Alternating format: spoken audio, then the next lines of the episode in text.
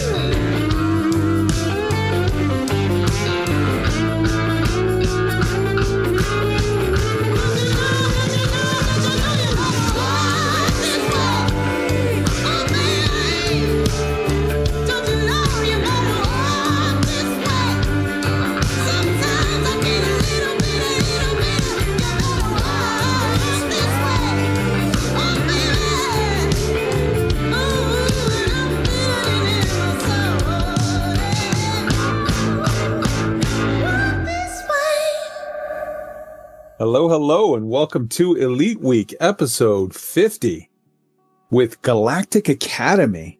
That's right. We got Orange Spark here from Galactic Academy. It's Galactic Water Cooler, Friday, November 20th, 2020. I am Kai Zen, and I will be your guide on this drunken romp through the galaxy. As always, my co pilot and executive officer would be Commander Roy Cookson. Say hello. Commander Wow, I, th- I think I just got a promotion. Uh, I'm so happy you're all here this evening, folks. We've got a great show. That's right. You are the Canadian in chief. also, we have uh, my tactical officer, Commander Tweet 74 from OPIC. Say hello, Tweet. Happy Friday night, everybody. I think we're going to have a good time tonight. Some some uh, funky Aerosmith cover to start the show and a lot of meaty conversation to come. Absolutely. We have on the tech science officer, Arson Cross. Say hello, Arson. Good evening, everybody. I'm too into fire to uh, be held responsible for weapons or command, so I'm just going to be here on the console, uh, having a drink. There you go. And as I said, our guest, Commander Orange Spark of the Galactic Academy. Say hello, Howdy. brother. Howdy, Right on. 07. 07.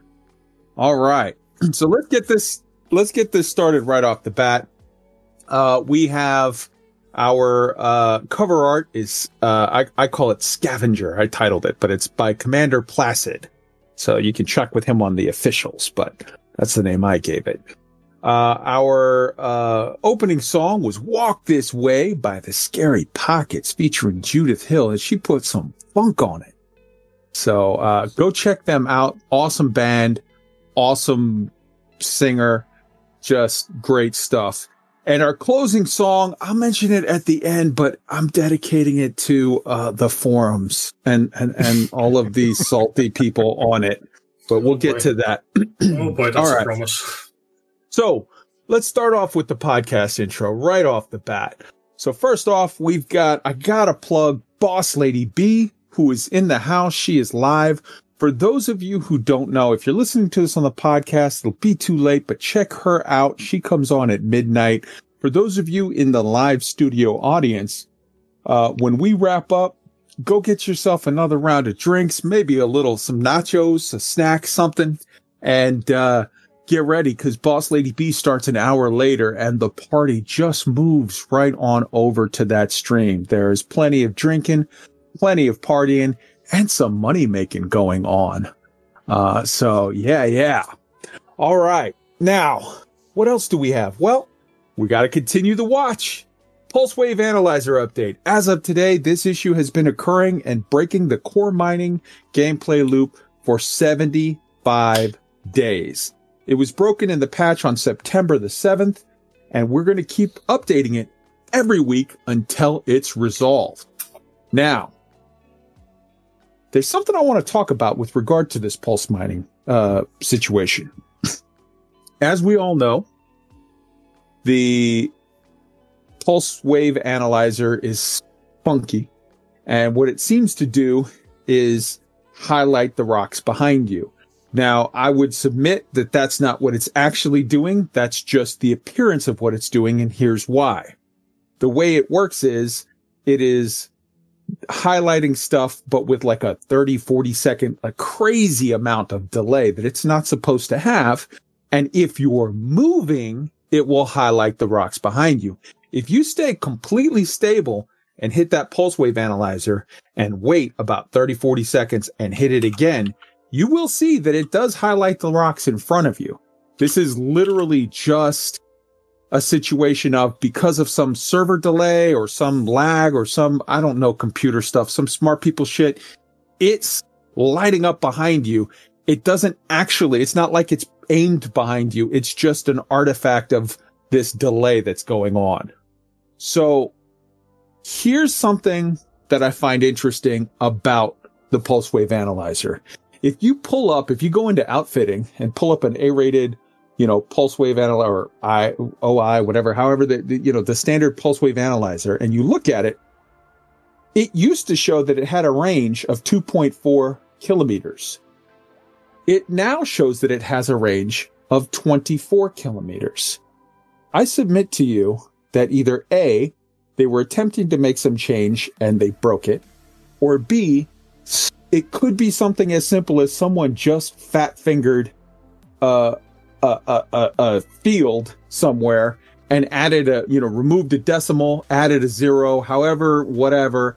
And with one little whatever, they buffed the living hell out of it, which is a problem because if it is supposed to light up stuff 24 kilometers ahead of you and your computer doesn't do a draw distance, which nobody's does, I have max settings. There's no way you can set a draw distance that it lights up. With max settings, I've tested it before this was broke. It was doing a draw distance of about 12 to 14 kilometers where it would start to light up. It doesn't go that far. So if that's the case that it's now shooting out 24 kilometers, I think it's hitting some buffer area or something where it's a problem and causing it to bounce around and causing the funkiness, which maybe, maybe, maybe, yeah. Somebody saying mine says 24,000 meters. Correct. It's supposed to say uh 2.4 what is it? It's supposed to say, yeah, it's showing 24 kilometers. It's supposed to be showing 2.4 kilometers. It's supposed to be showing 2,400 meters. It's, it's borked. It's off. So I think what happened here is somebody messed it up and I am confused how it's taking this long to get it resolved. But we're going to keep bringing you the information and putting a spotlight on it. And hopefully, Frontier will resolve it soon because it needs to. All right. Obviously, we know that Elite is free on the Epic Store. Everybody's told you Elite is free on the Epic Store, and then they've moved along. Tonight, we're going to be telling you what you need to do to get it right. Arson's got you covered. I want to give a huge congrats to NASA, JAXA, the Japanese Aerospace Exploration Agency, and SpaceX on the safe and historic launch of Crew One uh, to the ISS last Sunday night. We watched it live. It was fantastic. God bless. Uh, and on this day in space history, this week in space history, we've got we've got some stuff to go through here. So first off, we have um, on November 14th, 1969, Apollo 12 launched to the moon.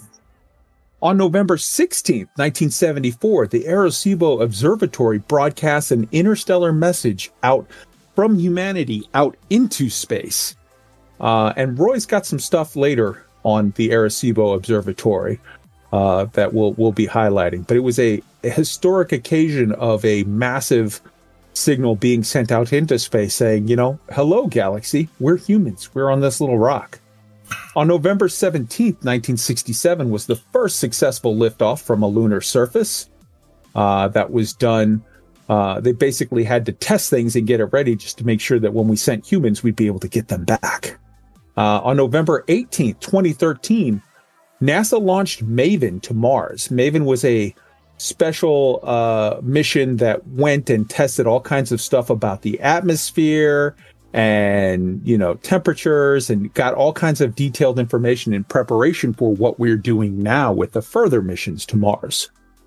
November 19th, 2005 was the first liftoff liftoff rather from an asteroid. The Japanese sent Hayabusa 1 to an asteroid that uh, lifted off from there and made its way back to Earth. It broke up actually in the atmosphere uh, on return to Earth, but luckily they were able to find intact the sample canisters and uh, get the information from that mission. And on November 20th, 1998, the I, so this day in 1998, the ISS uh, construction began. They started, uh, you know, started the ISS, which has now been going for, for 22. Well, it's been in service for over 20 years as of like last week, but, uh, amazing, amazing stuff. We want to send out a special get well soon to Commander Kinrain, aka Baz of the Banter Bus fame. Uh, he suffered a stroke earlier in the week, was rushed to hospital by his wife and family. Uh, he is uh, back up and around. Uh, he's doing well, but obviously this is not a, a small sort of thing. This is a very, very serious situation. So we just want to send him and his family our love and best wishes for a speedy recovery. Um, you know, Baz has done so much stuff for um, uh, oh, why am I blanking now? Uh, special effect, and and is just uh, a, a huge part of the community and a lovely person, and and so we just want to send him all of the best wishes. And speaking of getting over sicknesses and and whatnot, we want to salute the triumphant return of Colin to Lave Radio uh, and the vanquishing of the age of the shenanigeddon. Yes, yes, that's up on the screen, which is hilarious. Uh, uh, I did a little a little thing for uh, to welcome Colin back to Lave. And and and lastly on our on our intro list here, we've got you know Star Citizen just added the ASP to uh to their game, which is interesting. And uh God love uh uh David Braben. He was savage as fuck. He he tweeted, "Love the design" with a little wink. Um, great stuff. Absolutely hilarious. Yeah. So yeah, that's uh that's that's what we've got. We've got a lot to talk about this week, so let's go ahead and get to it. Arson, get us started. If you're listening to us on the podcast and would like to see the live show and visuals, check us out on YouTube at youtube.com forward slash elite week and on Twitch at twitch.tv forward slash elite week. If you're watching us on YouTube or Twitch and would like to know how to catch us on our podcast, check out anchor.fm forward slash elite week. For sending us your thoughts by email, you can reach us at eliteweek3306 at gmail.com. Our very active and growing Elite Week Discord can be found at tinyurl.com forward slash Elite Week Discord, where you can check out or contribute to community feedback, resources on turning the wheel, and real time updates about Elite from a variety of content creators. In addition to the Discord community feedback channel, feel free to write in our YouTube comments anything about the topic of the week, as well as anything else you'd like to share. We'd love to hear from you. Also, if you're enjoying the show on YouTube, please make sure to like and subscribe and click on the bell. It really helps us out.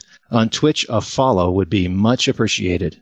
If you're on Twitter, feel free to follow at Elite Week 3306 for news and information about Elite Dangerous and cool sci fi and space news. We record live on YouTube every Friday night at 8 p.m. Eastern Time. That's 1 a.m. UTC. So come and join in on the fun. If you're listening to us on the podcast, please make sure to rate and review us on iTunes, Google Podcasts, Spotify, or whatever platform you use. And let us know if there's a format you want us to look into. We don't do Patreon, so save your money and just tell your friends about the show. Let's start off with an interview of uh, Commander Orange Sparks from the Galactic Academy. Welcome, Orange. Thank you, Guy. Happy to be here. Beautiful. So tell us a little bit about the uh, the Galactic Academy. So here I go again. I've I've probably done this a, a, a bunch of times. Um, so the Galactic Academy is an initiative by players for players with support from Frontier um, to you know like help help get new pilots out there. Um, it it originates like way back in I think 20, 2014, 2015, um, when pilots from the Elite Secret Service and and various other groups, uh, I think like the Sovereignty, uh, yeah, that's all I can think of right now. Um, Like came together on on a TeamSpeak back in the day. Yes, this is before Discord even was a thing, and you know like had had mentors sit in a channel. People would join that channel, and and you know they could just ask their questions directly. After a while, Frontier noticed, like took notice, and they were like, "Hmm, this this looks cool." You know, like people volunteering their time away to to help new players also enjoy this game. We'll we'll we'll we'll, we'll back this, and so they did. Mhm. And since Discord was back then in its infancy, they were like, "Okay, right, this looks like like a cool new thing to try." Um, so they did. Um, and yeah, from there it's it's basically from it's it's grown from there. Uh, We've we've been around, not you know, not trying to hog the spotlight or anything. Um, just quietly chugging away, helping whoever comes into the server. Um, yeah, Okay, so you guys are the official sort of uh, uh, academy. You guys are a Discord, so we, we'll have your Discord in the show notes. But basically, Mhm. you guys get you. It's it's sort of quasi run with Frontier in this in the sense that like you guys are the official place, the go to place for helping new commanders learn everything they need to about the game. Let's be honest, this game has a hell of a of a of a learning, Learning curve. curve. And Yes.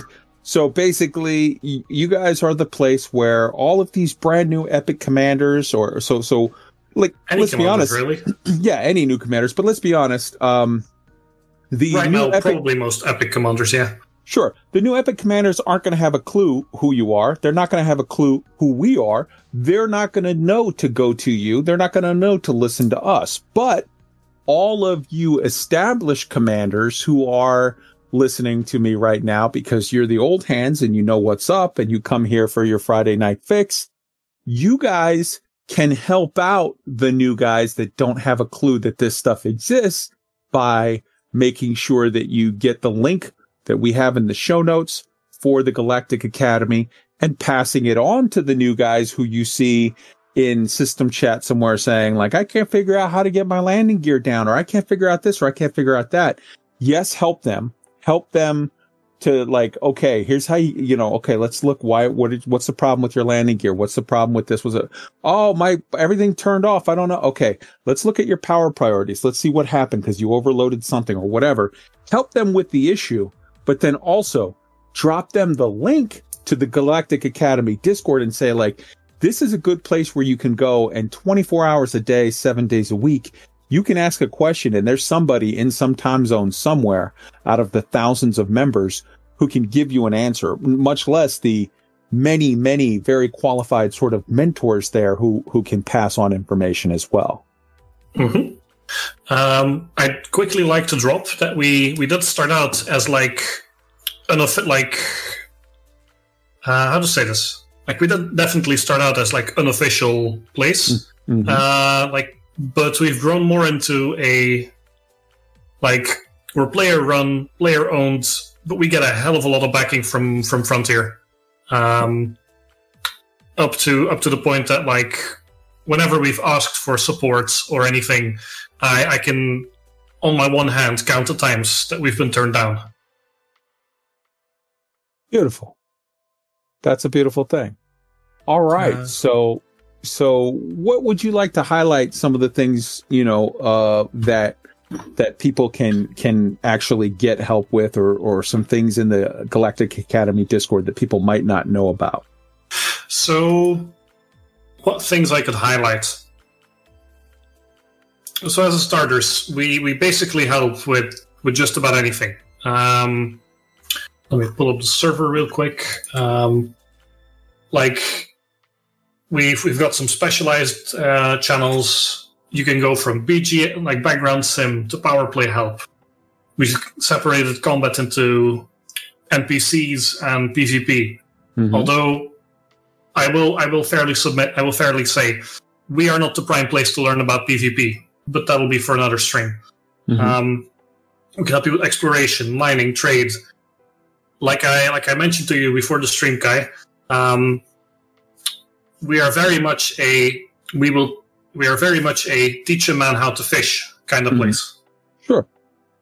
But you also have all of the resources at your disposal that if someone says, Hey, I really want to go hardcore into mining, you can f- sort of send them off to the IMU. Or if someone says, I want to go hardcore into PvP, you could put them in touch with people that do PvP. You could put them in touch with people that do, for example, the AXI or the hand if they want to Yep. get super into, you know, AX combat or whatever. The, for those people that want to move to sort of the advanced end of the spectrum of whatever different field, you Mhm. know the places to send them to as well. Indeed. Yes, very much so. We we do still we do still carry the basics on everything. Plus, we've got a like we've we've got some some channels only accessible to the mentors, but where we've got all sorts of infographics, um, videos, tutorials, like just a massive archived info dump, uh, like full of knowledge, just to to quickly like flick out to people, so to speak. Yes, absolutely. So that's that's a beautiful thing. So everyone that's listening, like I said, get the link for the Galactic Academy. Maybe there's some stuff that you might want to look into for yourself where it's like, man, I've been playing this game for forever. I know all about this, this, and this, but I don't know about that. You can, you know, it's a great resource for everyone, even Mhm. sort of uh, existing, you know, knowledgeable commanders Oh. that might not be knowledgeable on a specific thing. Definitely, definitely. So that's that's the other thing I wanted to highlight. We don't just spec like we don't just specialize in new commanders. We also specialize in well existing commanders that want to branch out.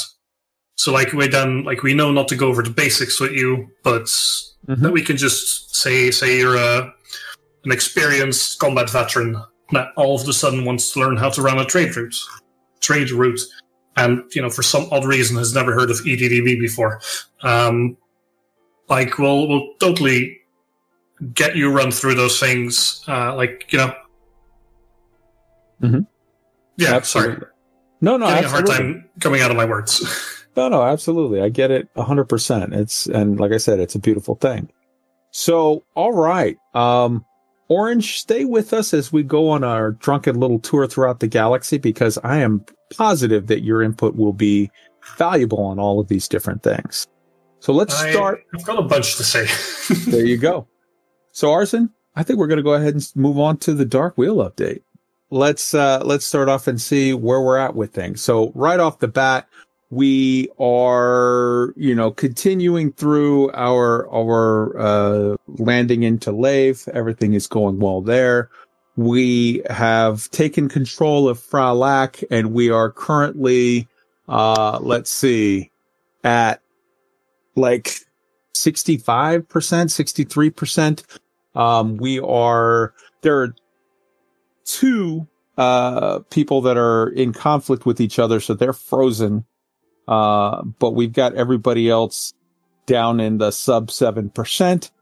We've got another day or two of crashing them and we'll be able to get ourselves over 75% either tomorrow, uh, or, or Sunday in which case we will the following day, so either Sunday or Monday, go pending expansion again. And when we do, I think it's time that we visit Arque. I think it's time that we actually go over there. We've been busy juggling like so many different things at once. But yeah, we're going to go to Arque.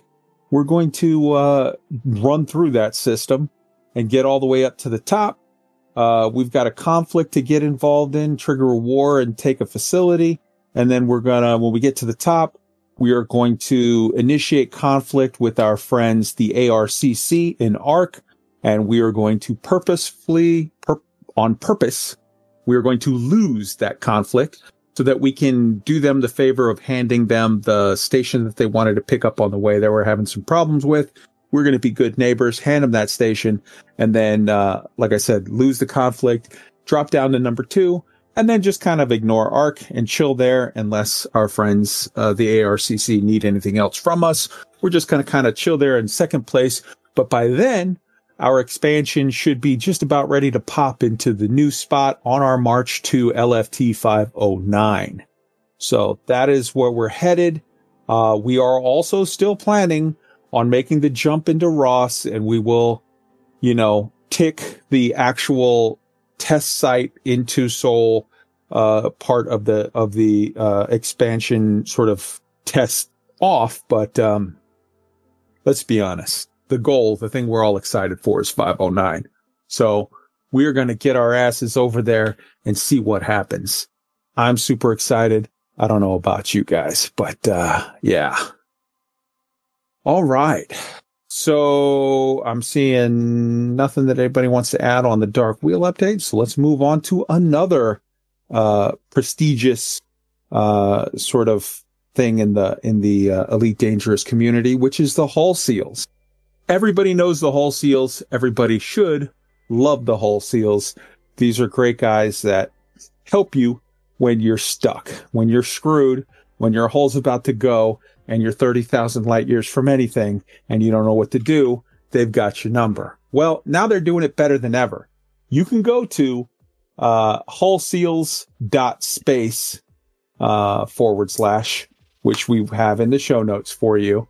And you can check out, they have a new system, which is, uh, an, I, I, and I'm, I'm the worst guy to talk to about any of this shit because I'm not techie at all. But they have some new IRCC system that is set up to better rapidly sort of respond to whatever your issue is. So you can go in there on their IRCC thing and 24 seven, you, you type in where you're at, that your, what your emergency is, and they will send somebody to help you immediately and, and get you, get you back going. Um, we also have a YouTube video for them that, uh, on this new service that they're providing that sort of explains it way better than me because they get the tech, they understand. So, uh, absolutely for sure get in touch with the Seals. And again, there's a lot of things that are new right now. There's a lot of people that are new that are going to be coming in over the coming weeks and months that are brand new that might not know about the Hull Seals, that might not know about the Fuel Rats, that might not know about Galactic Academy, whatever. It is on us. If look, we can be dicks and just be like, hey, I'm going to hoard this information and not help people because then I get advanced or whatever. I, if, if, if, if you look at everything like a zero sum game, if you're having a hard time, then I, and I'm not, then I must be doing better. I strongly want to urge everyone that that is exactly the wrong kind of thinking. Here's the thinking that we want. The success thinking here is if we help everyone do better and the game grows, that's more money for Frontier, which translates to more staff, which translates to them giving us more shit. And that's how we win. Orange, I know you had something you wanted to say on that.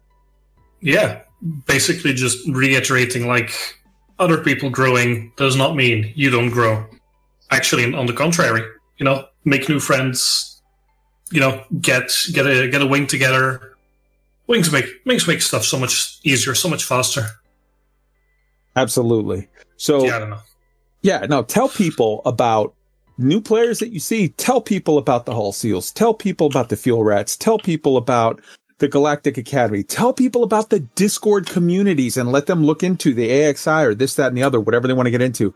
Tell them about Down to Earth Astronomy and his guides or, or Exigeous or, you know, all of these different things and awesome squadrons. And I'm going to throw it with that thought. I'm looking over at you, Roy. Hop in on this. I, I was going to say something that new players may not realize is the, the sort of the difference in this community. I, uh, in the games I've played in the past, I I never really was big into uh, discords and other other community events, and uh, this is different. This is this is the first one where the first game I played where I dipped my toe in it, and now this is the way I play, which is very abnormal for me, and it may be for others too that that uh, are more used to playing I don't know, single player space sims and stuff like that. You know, it depends what kind of audience this this uh, free game now draws in, but it's worth pointing out to people that there's a difference and it's it's qualitatively better. Absolutely. Very well said. The more people we get to stick, the more the game grows, the better it is for all of us. Orange, get in on this. Especially the community at large. Like when you come in from a different game, say something like League or um, Dark Souls or like most other gaming communities, this place is extremely welcoming. Like, yes, there is a competitive element, and and like we we definitely gotta make sure to police ourselves to, you know, stay friendly, stay welcoming. But besides that, like, holy crap, such a breath of fresh air if you come in from something like League of Legends, like I did. A little different. There, there it was fight for your life every day when when posting something online now you get like post something here, uh, like a, a nice screenshot, uh, a compelling discussion. Mhm. You know, An asp in front of something. Yeah. yes. now also now also available in Star Citizen. Uh, Yeah. Beautiful. All right. So speaking of that, let's hop into my man Dig That. This is something that I shared with a bunch of people earlier in the week that uh, sort of took off. Dig That phenomenal, phenomenal content creator. He was for a good while uh, focusing a lot on Elite Dangerous. And then lately, he has expanded his work into the Star Citizen front and done a lot of stuff on Star Citizen. And he's built up a pretty decent following in Star Citizen in, in that community. And he put out a phenomenal video this week that was a love letter to Elite that was aimed specifically at Star Citizen players saying, Hey guys, let's drop all this tribalism bullshit. You like space games. We like space games. You're already here at Star Citizen, and Star Citizen is a great thing, and hopefully it's going to take off well and be a, a phenomenal thing someday. But right now, you can go to the Epic Store for free and you can get in on this Elite Dangerous and give it a try. And it's got a lot to offer you. And it's offering you a different thing. You've got Star Citizen is, let's say Star Citizen is Rocky Road and Elite Dangerous is uh, I don't, I don't uh, like an, another flavor, an awesome, you know, whatever. I'm just, I blank. I literally was like, I can't think of another ice cream flavor. It's butter pecan, and you know what? Metaphor. And, and Pecan and- praline. yeah, it's butter pecan. And guess what? They're both fucking great. Enjoy both. If you spent thousands of dollars on a good computer so that you could run Star Citizen, well, let's let's be honest. You have to spend thousands of dollars to get a computer that is going to run Star Citizen well. And then you spend, you know, another $2,000 on Virpils. And then you spend another $1,200 on top of the line VR.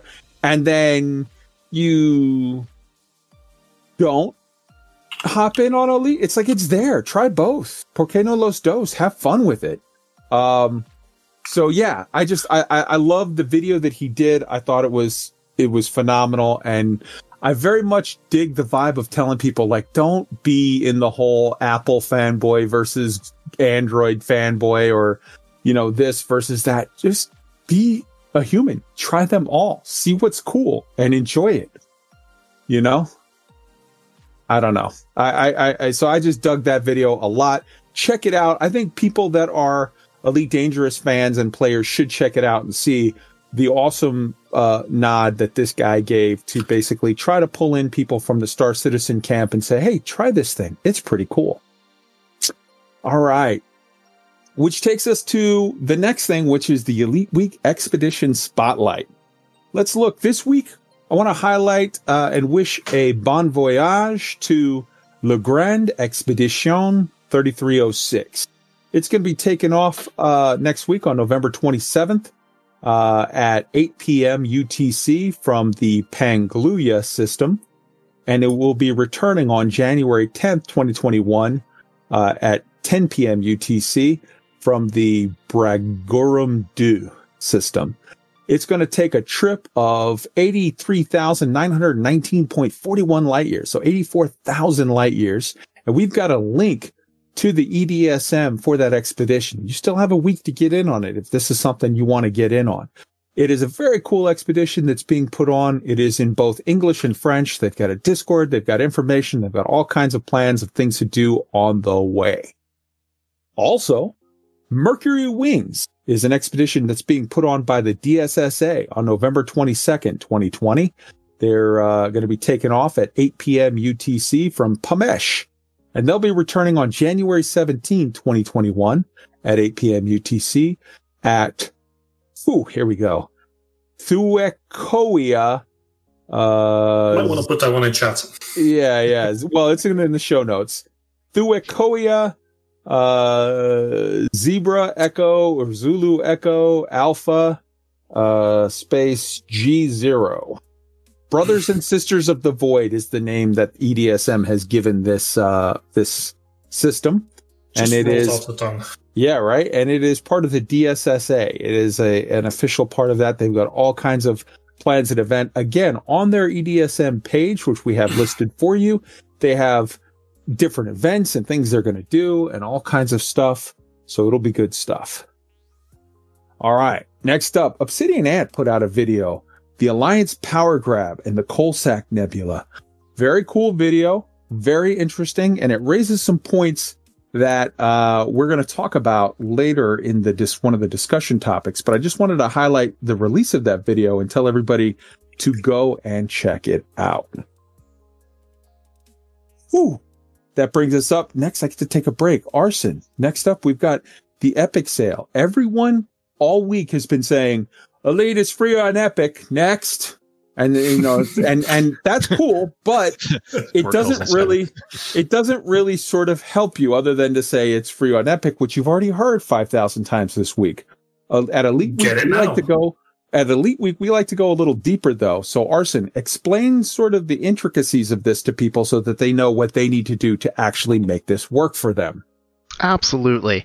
So, uh, as as some people who are familiar with Epic already know, the whole point of this particular deal with Frontier with them is to get people to use their game launcher.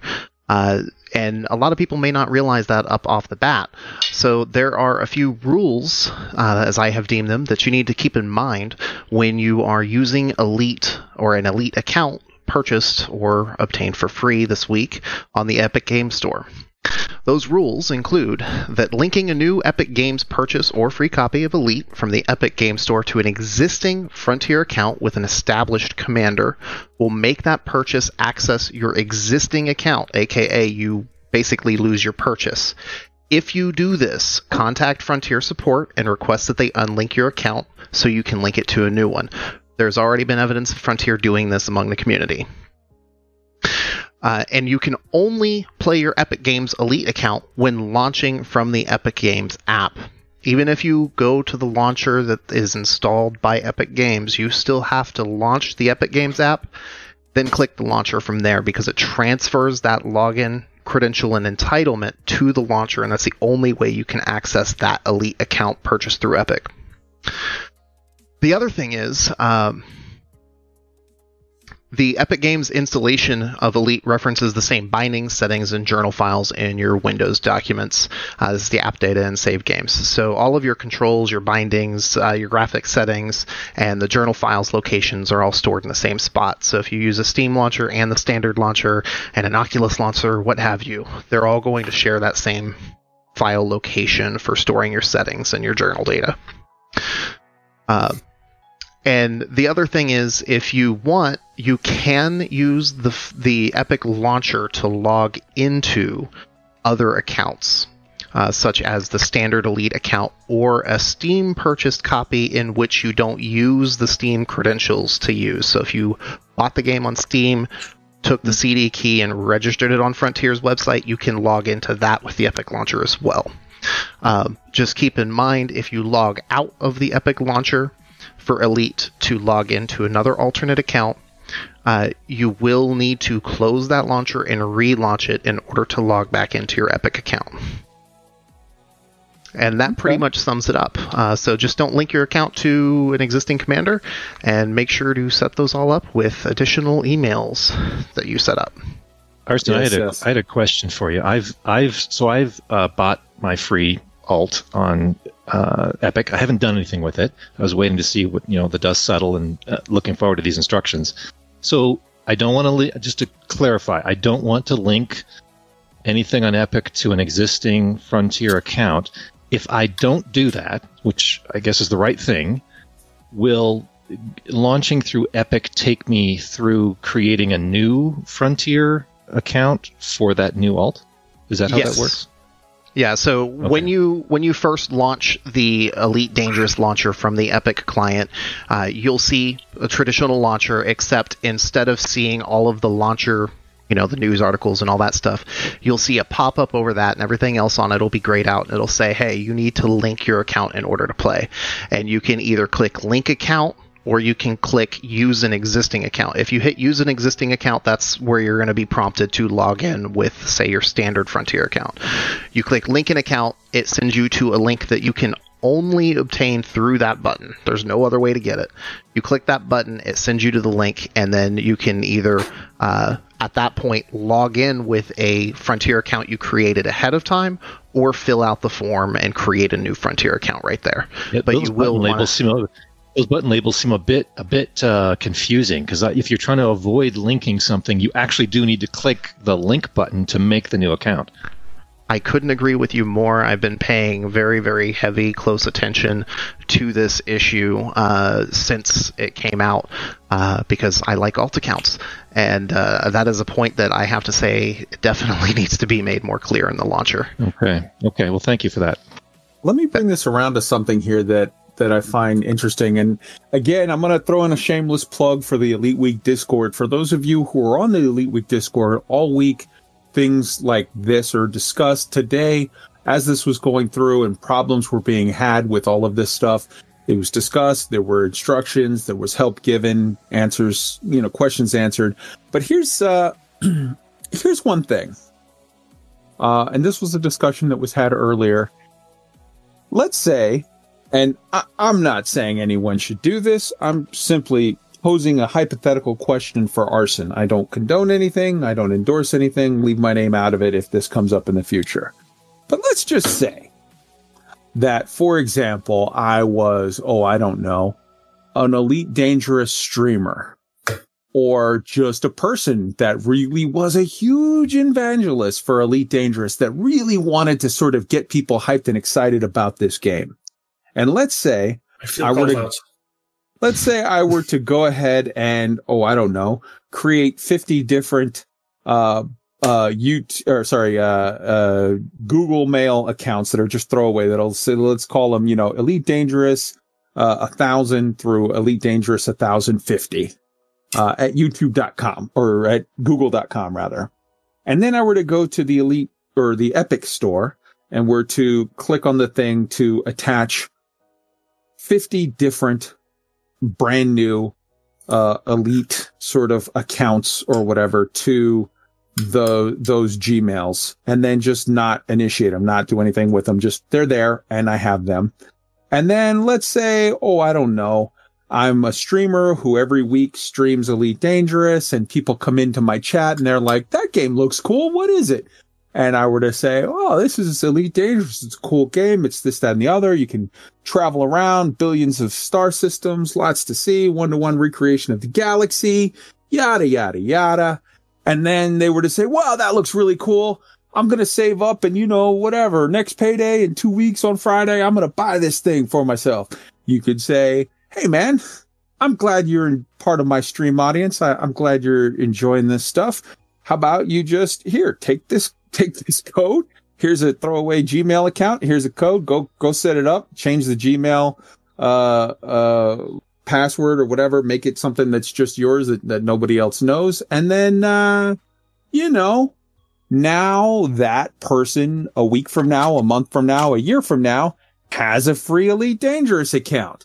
And then they can turn around and, and use that and the money that Epic paid to Frontier to get that free account. And then they were to, you know, go ahead and buy Odyssey to add to it. And now they're a whole new person in the sort of ecosystem.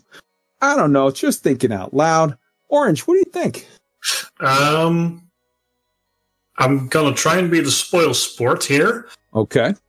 I I haven't read up on on Epic's uh, end user end user license agreement, but I think mm. the transferring of accounts is kind of against that.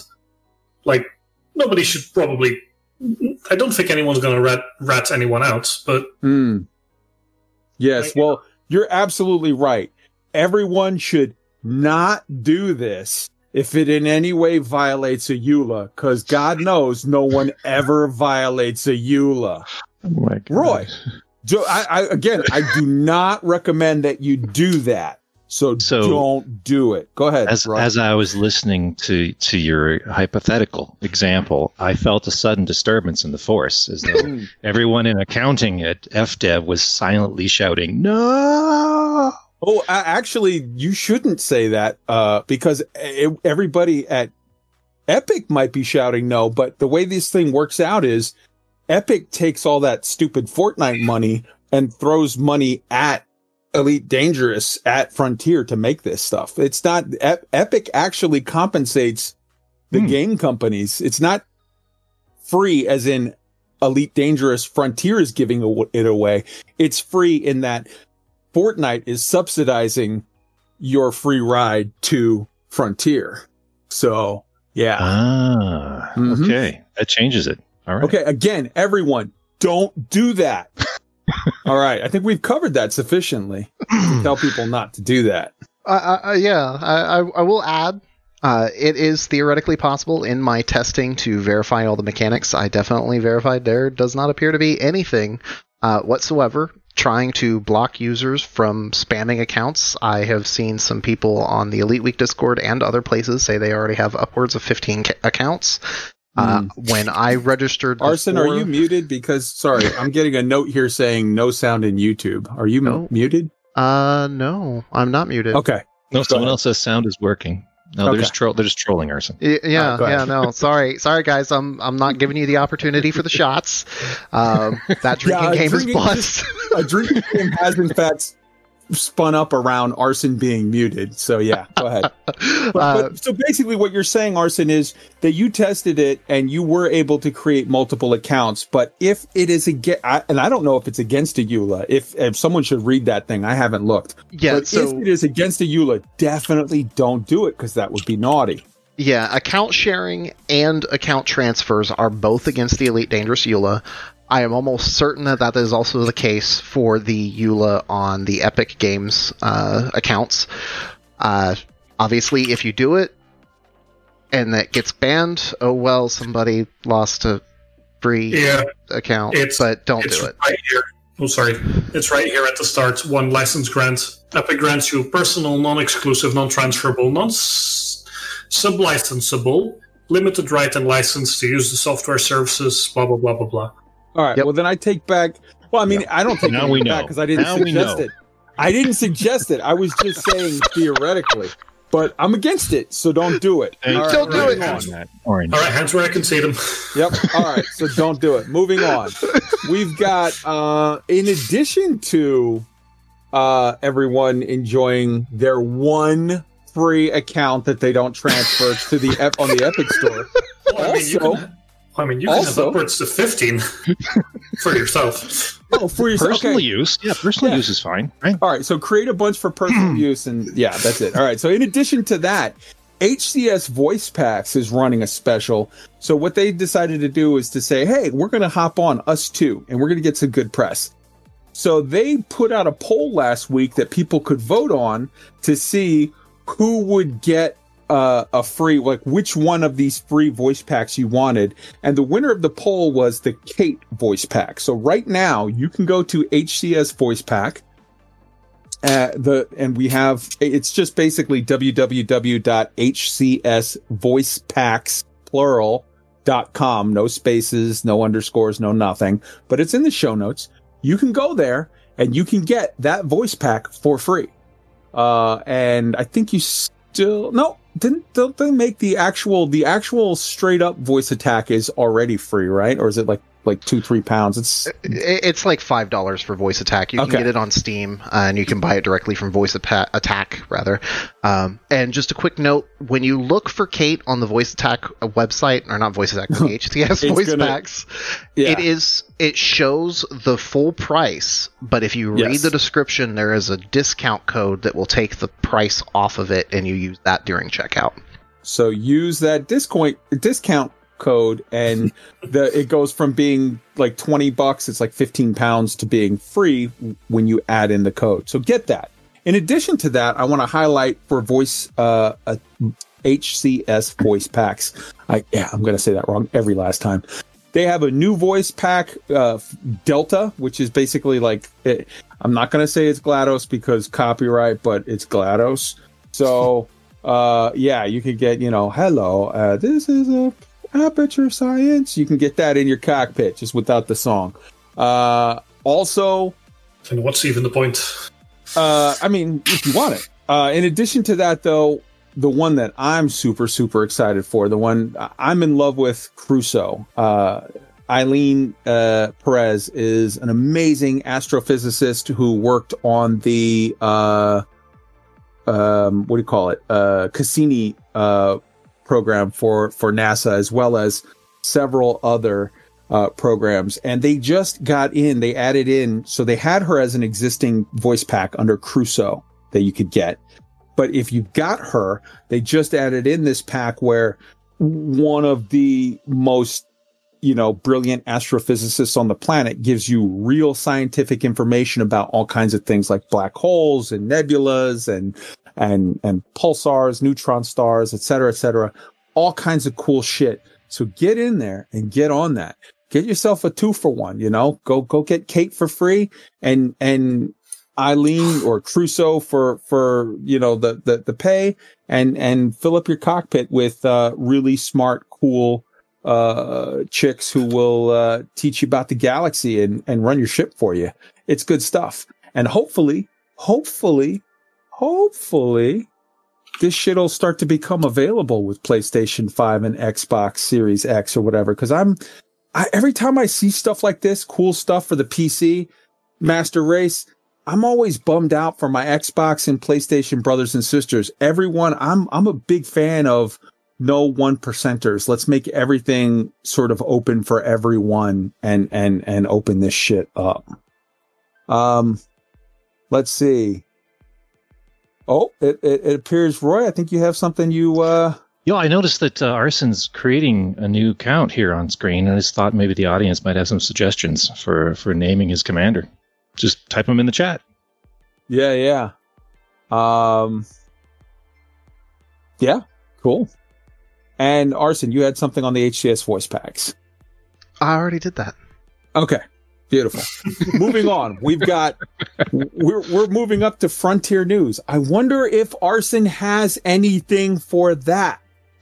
For news beyond the game, it's Frontier News. Nailed it. I did. Seamless. All right. Right off the bat, first thing we got patches, changes, and maintenance. There was a stealth patch. No information was given on it other than it was stated that it was, quote, in preparation for the Epic's game sale.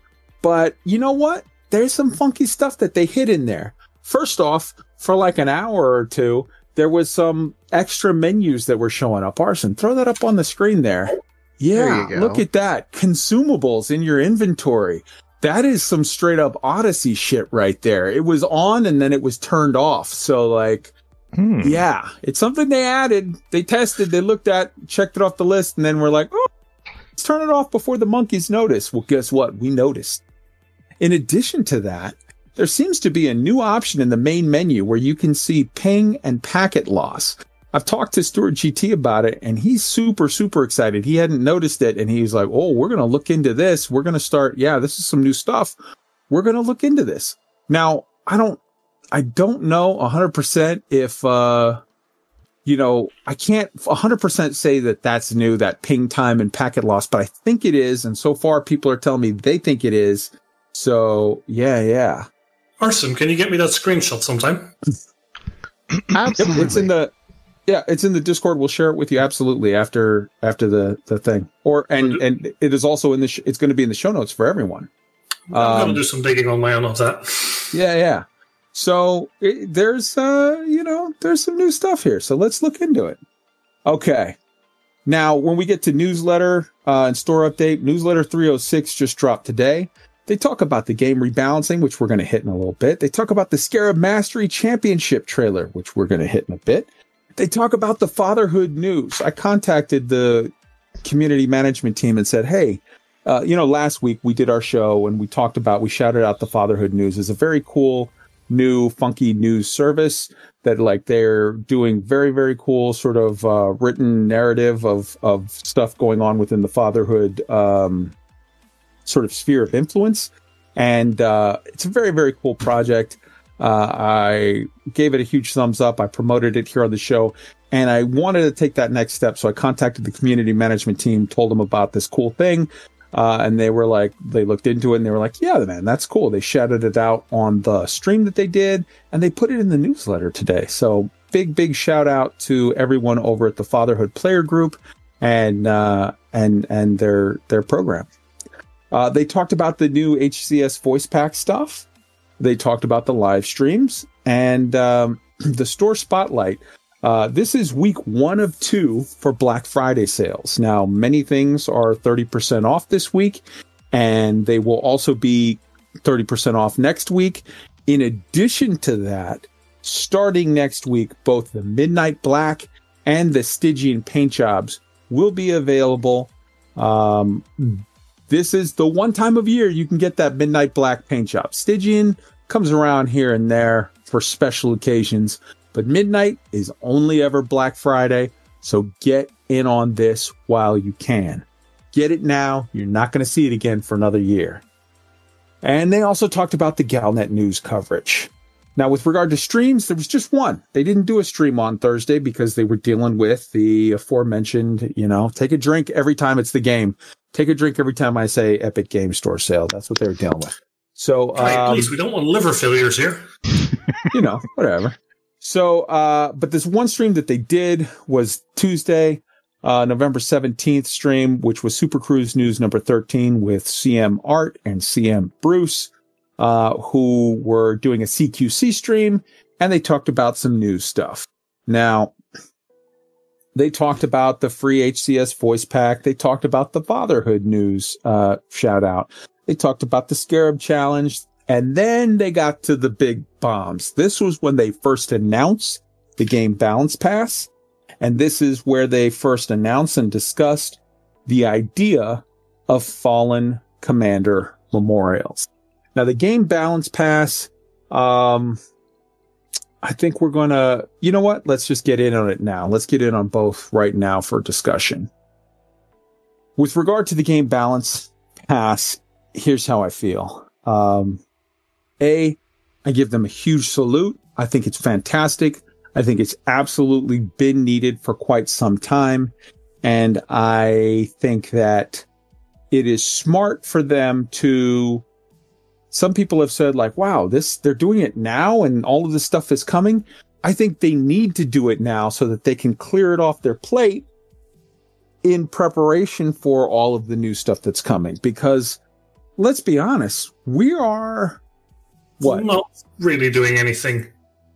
Well, we so we're like we are two months away, maybe from you know we're anywhere from I would say eight to twelve weeks away from the drop of Odyssey. It's coming quick, and the it uh, we are. So look, it's coming quick, and the fact of the matter is, is if they get this cleared now with all the new people coming in or whatever, it'll be out of the way as opposed to if they wait when it drops, there's a lot of stuff coming. And when it drops, they're going to be busy for some time. And that's not the time to try to handle all of that. You want to get things locked down in good shape before you move on to all of the new stuff. So the fact of the matter is, is this is a good thing to do. Absolutely. I 100% give them salute for that. Now let's look at the one thing that I have an issue with. They started with mining and starting with mining is okay in the sense of like, okay, yeah, we need to get this under control. But what they stated in the live stream and what they stated in the forum post is that they want to make incremental changes and they want to review what we do. And based off of the feedback of what we're doing and how it works, make tweaks and changes here and there, up and down, whatever, over incremental changes over a period of time to get it where it needs to be. This is the problem that I have with that idea. How the hell can you get meaningful data on the three game loops? Because the three game loops for mining are laser mining, subsurface deposit, and core deposit. How the hell can you get meaningful data to try to compare and contrast between these three forms of mining when because of the pulse wave analyzer being broken two of those loops are are basically borked right now? You can't get effective data or real data on what those two would be. And because of that you can't even get real data on the first one because there are people that are laser mining right now that wouldn't be if their, their other preferred methods of mining were available to them. So they're stuck going this way. So all three branches of, of mining right now are not going to give you, they're going to give you false data as far as what the actual whatever would be based on these changes. I just don't see how you could possibly get good information to make changes based on this situation. I've asked Frontier this question directly and not gotten a response. I've stated it on the show and not gotten a response. I've seen other people in places in the discords and the forums asking the same question and not gotten a response. I think it's important for Frontier to explain what the hell they're thinking with regard to this because it just makes no sense to me. All right, let's start with Orange. I see Orange, Roy, and, and Tweaked all want to get in on this. Let's start with Orange. Go ahead. Uh, my point is actually not very relevant anymore, so skip me. Okay, Roy?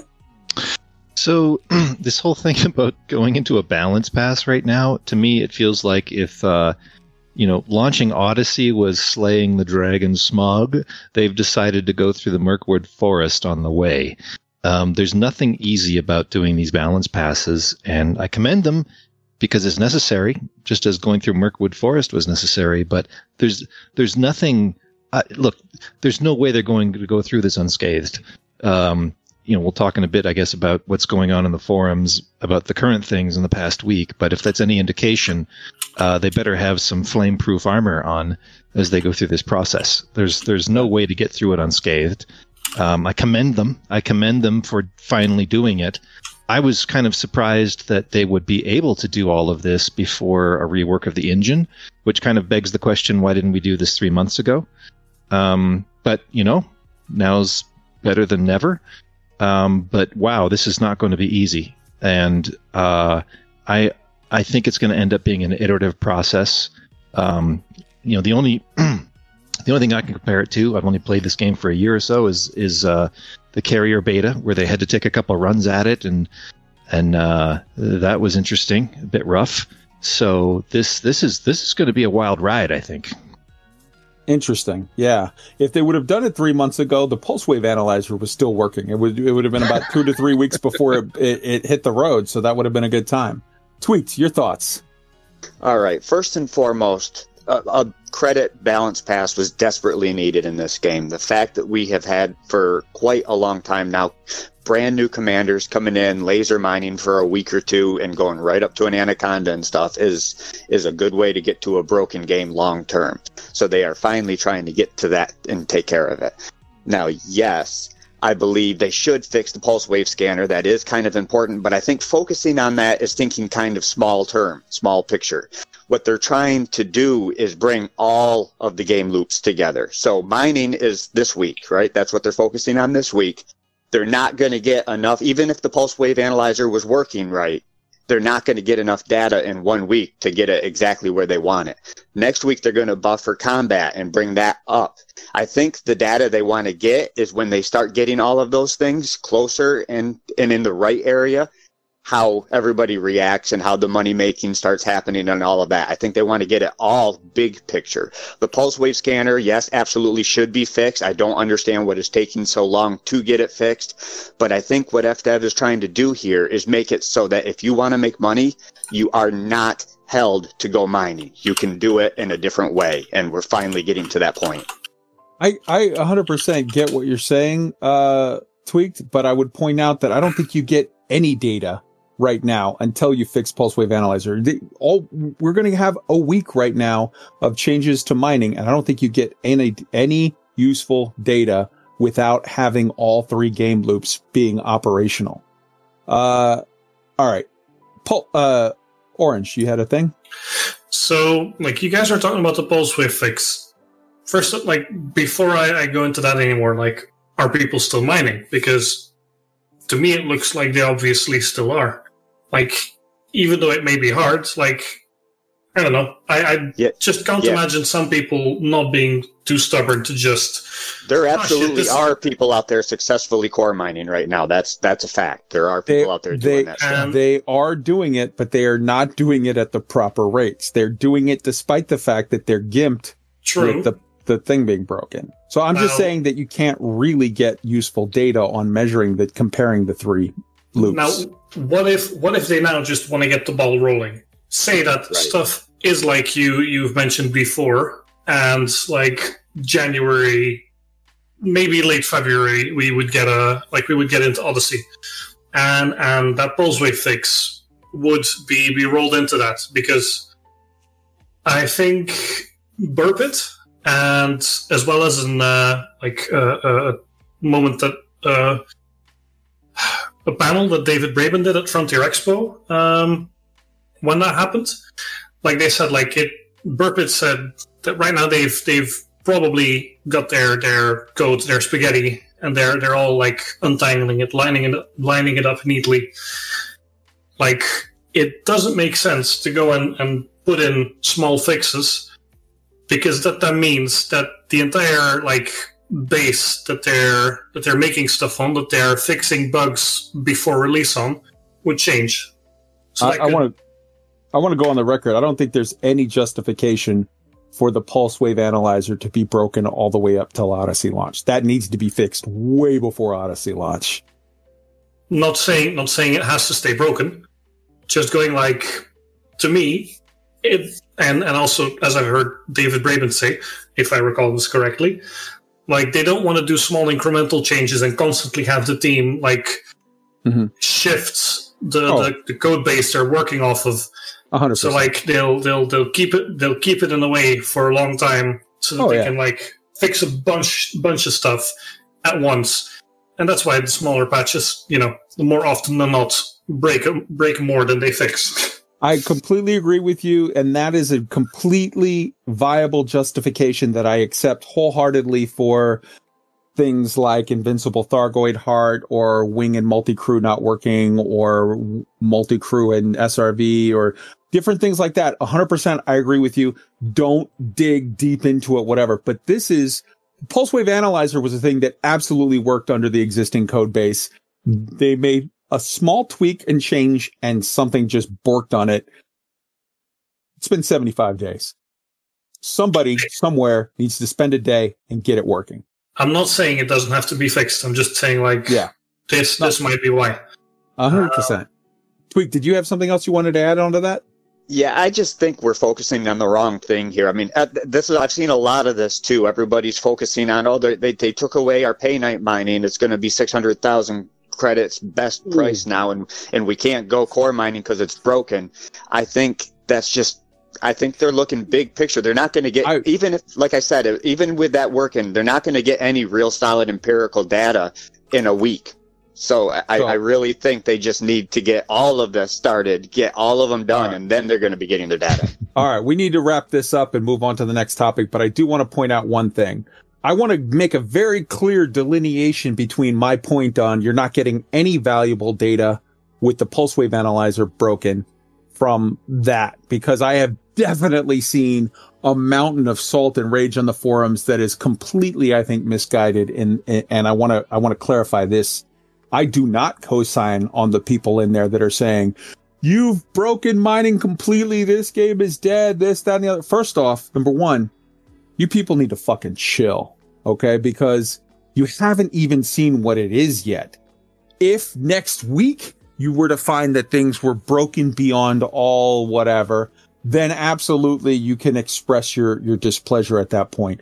All you've seen is a few speculative things where they said, Hey, this price is going to be here and we're planning to do this but they've already said that they this is just a process of getting it started. There are going to be iterative changes. You might see on Monday mining is in X state, and then on Tuesday it's at X plus plus twelve percent, and Wednesday it's at you know uh, X plus eight percent. It goes up a little, then it goes down a little, then it goes here, then it goes there. This is a process, uh, and I I I think from seeing sort of the process that that they went through with regard to the beta for fleet carriers how it started off as an absolute shit show and it ended up as a pretty good product.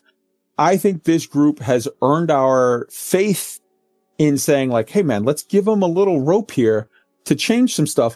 It, it let's be we all know let's be honest this game has been out of balance with regard to credit generation for a while. This is not a secret or should be a shock to anyone. The fact that they're seeing this and addressing it, I want to absolutely applaud them for it.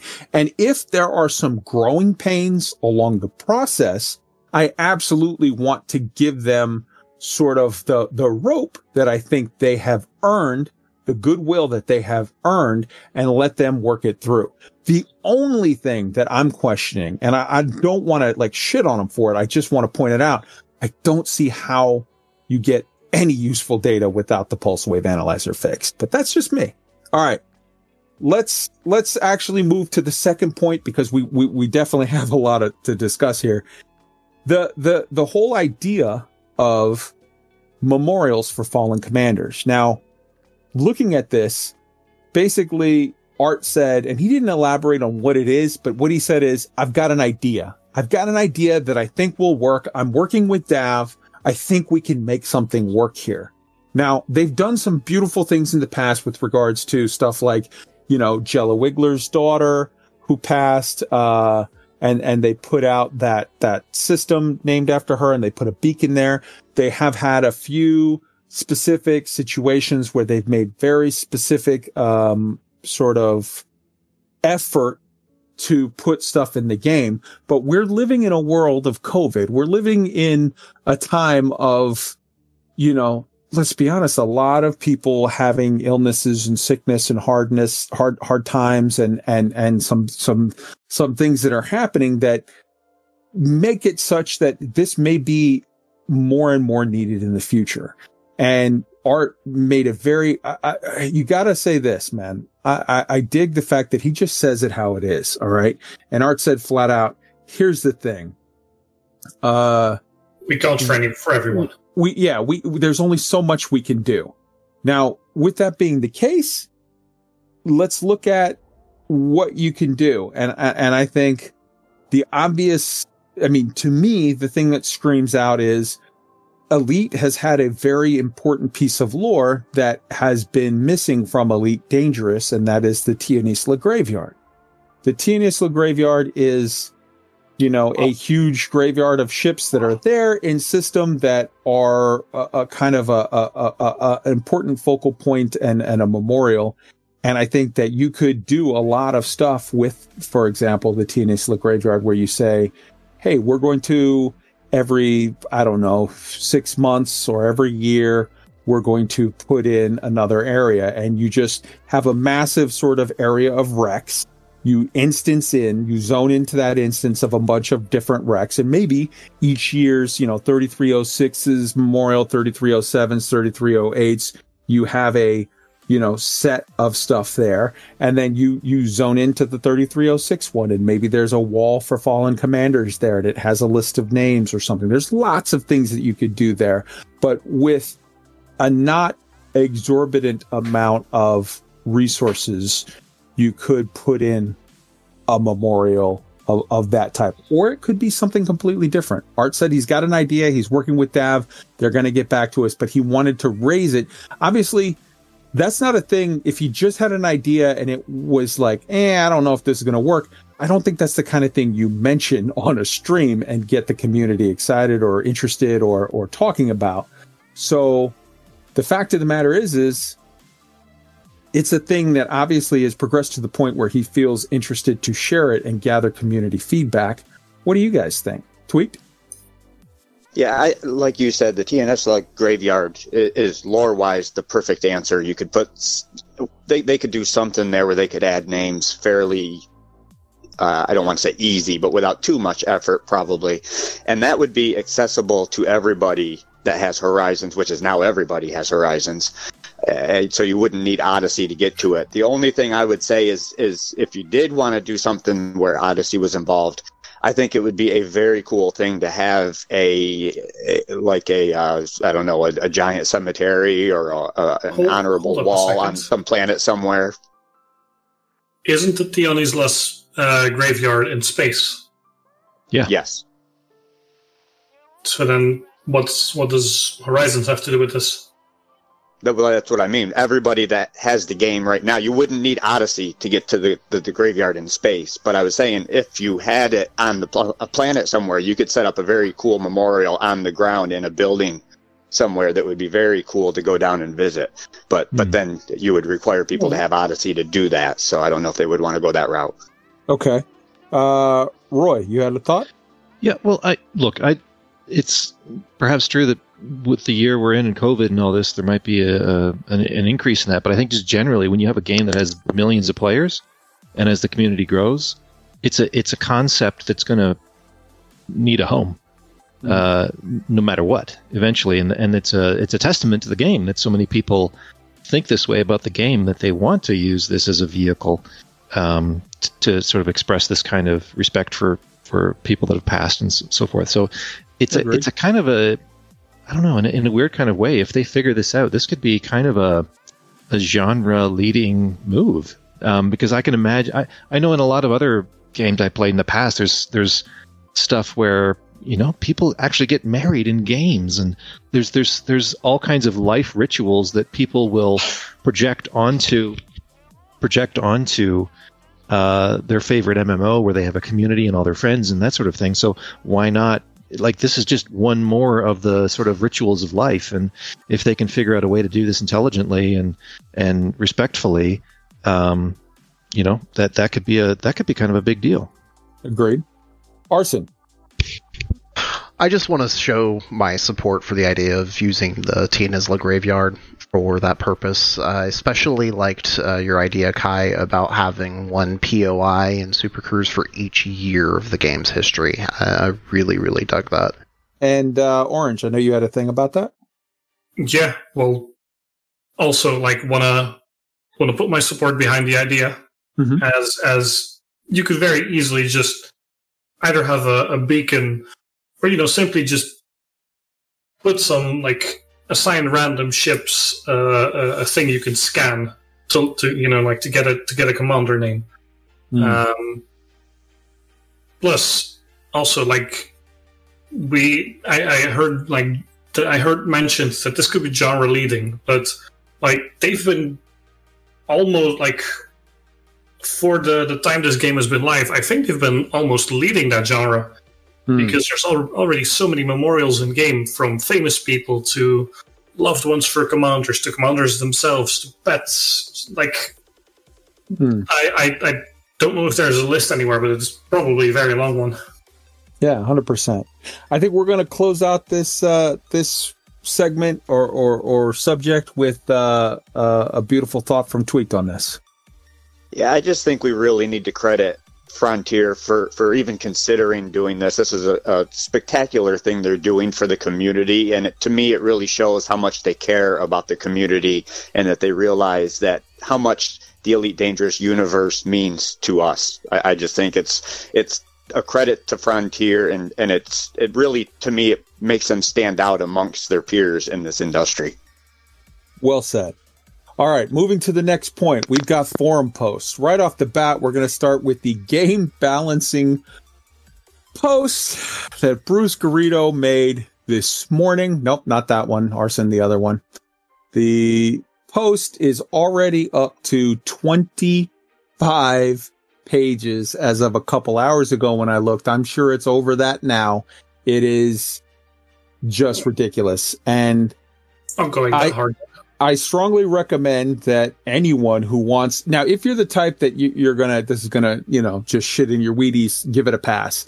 But if you're the type that you could uh, pour yourself a little Jack and Coke and just laugh at the ridiculous sort of over the top salt and tears and lighting your hair on fire from, oh my God, the end is not, then you're going to definitely get a good chuckle out of this because this thread is just a dumpster fire. There's some good stuff in it. There is, there is, but it's got a decent amount of dumpster fire to it of people that are just already complaining that everything is broken. I quit and I'm never playing this game again. And it's like, you haven't even seen it yet, dude. And they've already said that whatever it is on Monday is not what it's going to be where it ends. They're tweaking here and there, and there's lots of different pieces and components and whatever. Now, in that, in that thread, there are some good statements and theoretical arguments and like, Hey, what about this? Or what about that? Or Hey, thank you for giving this, you know, some attention or whatever. But man, is there some fucking salt in that thread. Uh, all right. Arson, I know you had a, a point that you want to to make on there. Well, actually, you know what? Because I know I think where you're going to go. Let me get to the second part of this, and then Are we'll you just sure? free it that's up. not it. uh, yeah, I'm still going to hit it. Let's just get this done. The second part of this that I found super, super interesting was there's a Brucey bonus in that thread. And it was now you could put up that, that picture, uh, uh, or, uh, Arson.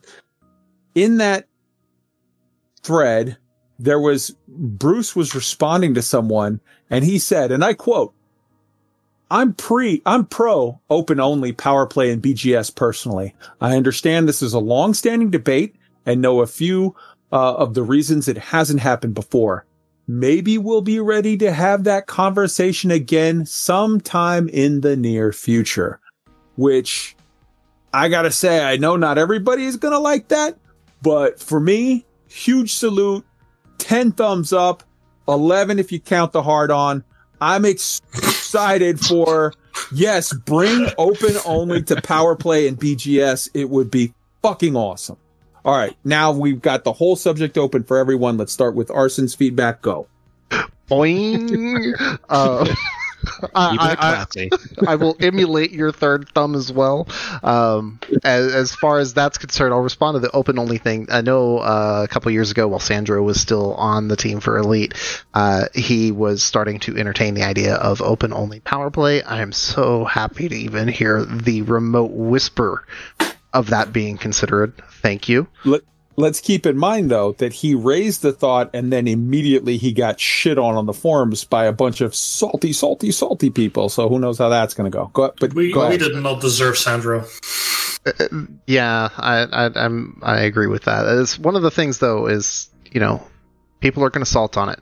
People like their single player. They like that safety. I get it. I'm sure Frontier will find a balance. Uh, the other thing that I wanted to say though, just real quick, was that uh, I, I want to compliment Bruce for his general activity in the entire thread, not just the the open play plug, but in general, he has been going through at least on the first 12 pages that I was able to read before it got out of control. Um, he is doing amazing with paying attention to what people are saying, uh, acknowledging posts, going through, and even asking questions where they need Yeah. to be asked for certain things. And I think that is fantastic. And I'm also going to plug Bruce. Please read mine. It's in there too. Yeah, I think, I think uh, Bruce drew the sh- the short straw. and Then everybody else just left and was like, "Okay, good luck, deal with that." And uh, but he's he's doing yeoman's work. He's giving it his all. We're gonna skip Roy's thought for the end because I think that's a beautiful place to wrap it up, and let's move to tweaks. Okay. Well, as a BGS guy, I, I've been a proponent of open only BGS for some time, only because if, if for example, I'm working my faction's BGS and and it's going backwards, and it's because people are working BGS against us in solo or private group, there is no way to combat that. Uh, I get people want to stay safe and do it, and, and I would say that if they want to, if they don't want to make it open only, then wait it. Make the BGS, make the work you do for the BGS count for more in open than it does in solo. So you got to do twice the amount of work in solo to affect it. Uh, while I absolutely see your point and actually kind of agree with it, I also see the counterpoint that Orange Spark is about to make. Go. Now it's so so. Think about this. Not everyone plays uh, like not everyone plays in uh, solo or even private group because they want to. I know I know several commanders act like right now and and throughout the years who've been kind of forced into solo play because of a shitty connection, um, other PC issues. Like not every like people who would very much like to play in open, who very much like to play the BGS, but couldn't because of other technical issues. Do you really do you really think those people should be should be punished for no fault of their own for just you know wanting to play the game? All right, we're going to give about 10 seconds for Arson's counter to the counter, and then we're going to go to uh, Roy's wrap up. Go. Uh, I just want to say that having somebody fight against me in the BGS from solo feels the same way that it would feel for somebody to attack me in open ship to ship with God mode. So I mean, Yeah. What if what if what if two people are fighting each other we can't, from we solo? can't. All right, we can't keep going round and because I get what you're saying, but this is going to go round and round in circles ad infinitum. So, I, I we get the one point and the other point, and it's it's rough. They're damned if they do, they're damned if they don't. But Roy, hit your point to close out this thought. Yeah, so just on the topic of the forums in general, this is a callback to what we were talking about of how how to help new players in the game uh, at the beginning of this episode. People that are coming into this from from you know Epic. Uh, Discord, probably the biggest the biggest favor we can do new players that we know is to point them to Discords, uh, helpful Discords instead of the forums. The forums is not the place, at least not right now, to to um, perhaps learn a lot in a positive environments. There's so many positive uh, and helpful discords and uh, like elite week galactic academy loose screws down to earth the Buur Pit. We've got our our twitch streamer friends like boss lady b. Like there's so many things like that where people can just go and have fun and have reasonable conversations with people and supportive help. Like that's the environment we need to send people to. Forums are fun to you know have a box of popcorn and you know watch the flames but it's not the helpful place to send new people. I just wanted to mention that given the the new audience that may be coming in I get it. All right. Wait, I know there's everybody has more points you want to make on this one. We gotta we gotta let this go and move on because we'll be here all night on this one. All right. So after the the uh, the forum post, then that takes us to Galnet news articles. All right, Roy, hit the Galnet. Yeah, so let's see here. We had uh, some some pretty interesting things evolve in Galnet this week. Uh, first up, uh, Emperor decides Hadrian Duval's status. So Aisling was, I guess, petitioning to get Hadrian uh, back into the family, and they kind of struck a weird compromise where they pardoned his uh, wayward faction, but didn't actually give him status. And Mhm. the comment in the article was like, like, is this sort of a new alliance between the two young Duvals that sets them up for a future power move? So maybe there's a bit of a cabal forming there. The best, Um, the absolute best summation of that story was on Galnet News Digest. Our our guest last week, Watherspoon and and uh, and uh, Beetle Jude, who uh, said uh, to sum it up, they said he's not a prince, but he's no longer a naughty boy. so I thought that was fucking hilarious. All right, next good. up. That's great. Uh, next up was uh, the Coalsack Nebula campaign completed its initial stages. Um, so this is obviously referring. This is the in-game narrative referring to the two uh, uh, community goals, and I think we'll touch on those later in the show. But holy cow, going, going, gone! Those things wrapped up Mm. fast Yeah, um, and fast and hugely successful. So everything that was promised as far as stations getting created is going to happen, and uh, the Thargoids got stomped, and it all happened way faster than people expected. So we'll have some we'll have some more discussion on that, I'm sure. all right. Um, November 18th, uh, terrorists identified among the Mar- Marlinist refugees. Uh, so this to me is like no good deed goes unpunished. Uh, Federation tries to help some people and then they get, you know, the, the thing goes sideways on them. sort of. I would i would would add here that this is part of the sub story of the the federation and and the sub story is this. When the marlinists not the nmla the peaceful marlinist wanted to seek asylum within the federation immediately the president of the federation Jack, zach hudson was like nah man screw. And felicia winters hopped in on the side of like, nah, man, your your power is waning. My power is on the rise. I want to be uh cool and funky and lefty and like welcome in these refugees and try to help them out. And Hudson didn't have the backing to get his shit to go the way that he wanted to go.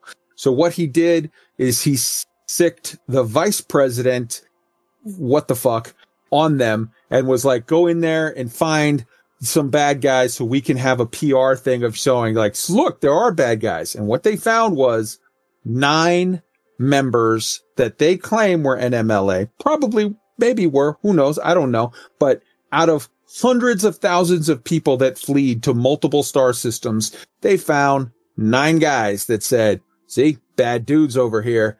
And then the next part of the story happened. Go Ars? Yeah, Or, uh, so Roy? 19th uh, terrorist bombing at Federal Starport, Kepler orbital and the Atropos system, uh, you know, gets attacked, and now it's a burning station. I know uh, Tweaked had a personal attachment to that. I didn't know if you wanted to comment on that, Tweaked. Oh, Atropos, that's my baby. I worked so hard to get my former squadron LSR into that system. Five billion population, trying to get an expansion into there. That was a lot of work by a lot of people, and now it's on fire. Sad. It's it's hilarious listening to everybody's pr- pronunciations of it. It's Atropos. He's Greek, but it's yeah, it's uh, Kepler Kepler Observatory. And so, interestingly enough, uh, first off, this is a perfect opportunity for those of you who want to get your Fed rank on, whether it's new players who want to go out there and get their Fed rank so that they can get their shiny new Corvette, or whether it's any one of my Black Sky Legion boys out there. I know you're listening. Uh, you guys tank your Fed rep super hard by um, suicide passenger ferrying people in there when we're dumping tanking systems so that we can, you know, take control of them. This is the perfect opportunity to take a night off and go and just run Federation passengers and get your rank up super fast with them. Get yourself back in good standing. Uh, so for, for whatever reasons that you might want to do it, Fed rank is to be had at Kepler Memorial in Atropos. He's Greek. Uh, I want to point, I want to point out something. That's Italian, bro. Uh, I want to point out something. Ke- And this is just a personal observation. The idea that the NMLA attacked the Federation and blew up this system or whatever, blew up this, this, this station is absolutely ridiculous to me. Uh, as far as, as far as the whole thing goes, like, look, if you're taking it from a, a, a terrorist slash freedom fighter, depending on how you look at it, viewpoint versus or whatever, you had the IRA in American history. The IRA did a ton of stuff for decades in New York and Boston and America and made money off of Irish Americans who were putting money towards the IRA to fund their actions in Ireland. And I'm not going to even get into any kind of judgment call on whether that was good or bad or whatever. I'm, I'm staying out of that completely. I'm not trying to touch that real world politics, but I will point out this. When the IRA was fundraising through Irish American citizens in America, it was an open, well known fact that every IRA member knew. If you took any what you call direct action, if you blew anything up, if you whacked a guy, if you did anything in America, you got a death sentence from the IRA because all of the money that Americans were handing over to the Irish Republican Army would dry up overnight if they got caught doing dirty shit here. I think it's ex- exactly the same thing with this. If the NMLA, if the Marlinists were part of this, if this was a real thing and the NMLA were these crazy radical lefty, uh, we're going to blow up the, the empire. There's not a chance in hell that they would bite the Federation hand that's feeding them. They would a hundred percent be sucking up to the Federation to get as much support and money and, and help and whatever so that they could use it against the Empire. This attack to me, and I could be tinfoil hatting it, I could be dead wrong, you tell me whatever. This screams false flag operation. I'm telling you right now, the NMLA is being run either by Arissa Lavinia Duval or by her lapdog Denton Patreus to do two things. If you look at who who have the NMLA attacked, they've attacked the Federation and they've attacked all of the quote unfortunate branches of the Duval tree that could potentially pose a threat to Arissa Lavinia Duval. For a group that is so hell bent on destroying the empire and getting rid of the Duvals that are running shit, they haven't done anything to the one Duval that's running shit. Just my observation. Go ahead with the next thing, Roy. Or yeah, Roy. Yeah, yeah. So uh, the next one uh, on the twentieth, uh, superpowers react to latest NMLA strike. Uh, you know, we've kind of talked around this. This this strike happened, and it's uh, it looks like they took out their own people so they wouldn't talk under interrogation. Uh, pretty hardcore. And at the end of the story, there's some suggestion that perhaps this is now eroding Shadow President Felicia Winter's uh, influence um, around this. Uh, because she's being blamed basically for laying out the welcome mat for terrorists by offering their sanctuary. So, more more political intrigue on that front. Absolutely. So that's the Galnet news of the stuff that's going on, and it's interesting. We'll we'll see how it all plays out. Maybe I'm dead wrong. Maybe whatever.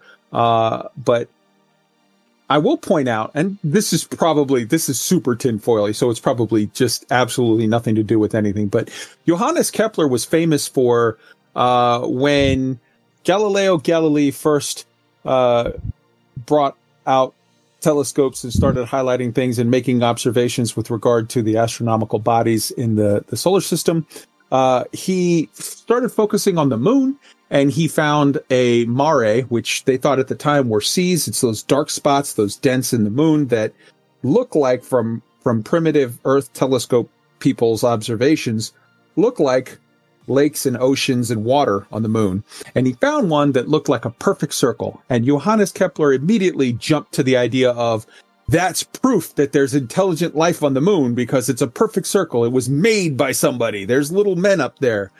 And I'm just saying, Kepler was a bit wrong in that, sort of jumping to that conclusion. Things aren't always what they appear, and uh, so the NMLA attacking the these these people and, and killing these nine guys, maybe patsies, maybe legitimately to stop them from talking and saying, "Yeah, I'm an ISS agent working undercover." Eventually, when they get tortured enough or whatever, but yeah, But guy, Hmm. right now there are men on the moon. Well, 33, 3306. Yes, in 3306, but not in the 16th century of Johannes Kepler and Galileo Galilei. But all right, so let's move on and discuss the community goals because this leads into uh, the whole other, which, which I think is super interesting to me. Point right now is what the hell is going on with the alliance? That's that's what I want to talk about. So let's let's look at the the the community goals.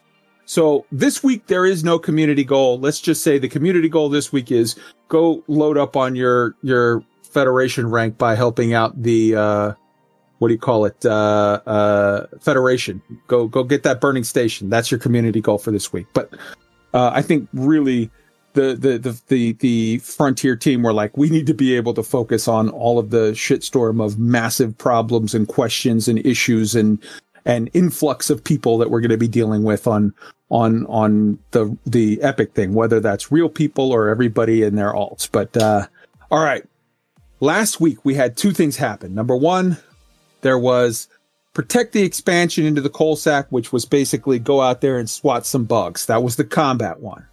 And number two, there was expand into the Coalsack. That was the trucking one. Now, let's take a moment to really, really look into this and see w- what happened.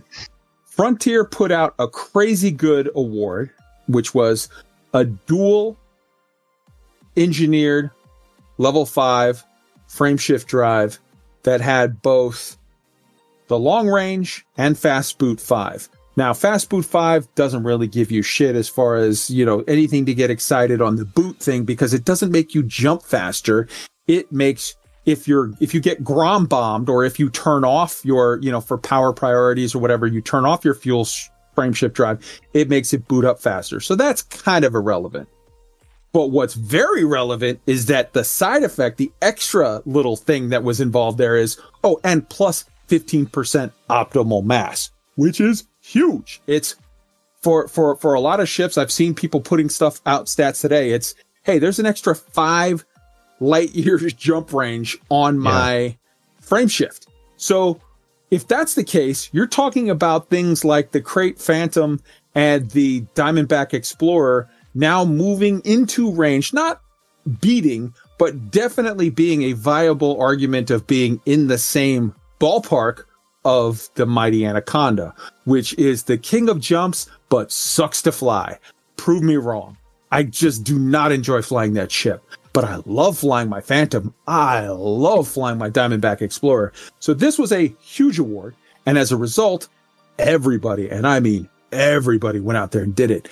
I looked, I didn't get a chance to sign up until Saturday afternoon because I was busy doing stuff for the Dark Wheel and then I was busy with the show on Friday night. But Saturday, I was editing in the morning and then I hit it hard. I went in there in the afternoon, signed up for both. I put together a wolf pack. It was, it was what? It was me, Dubs, uh, Chig, and Arson.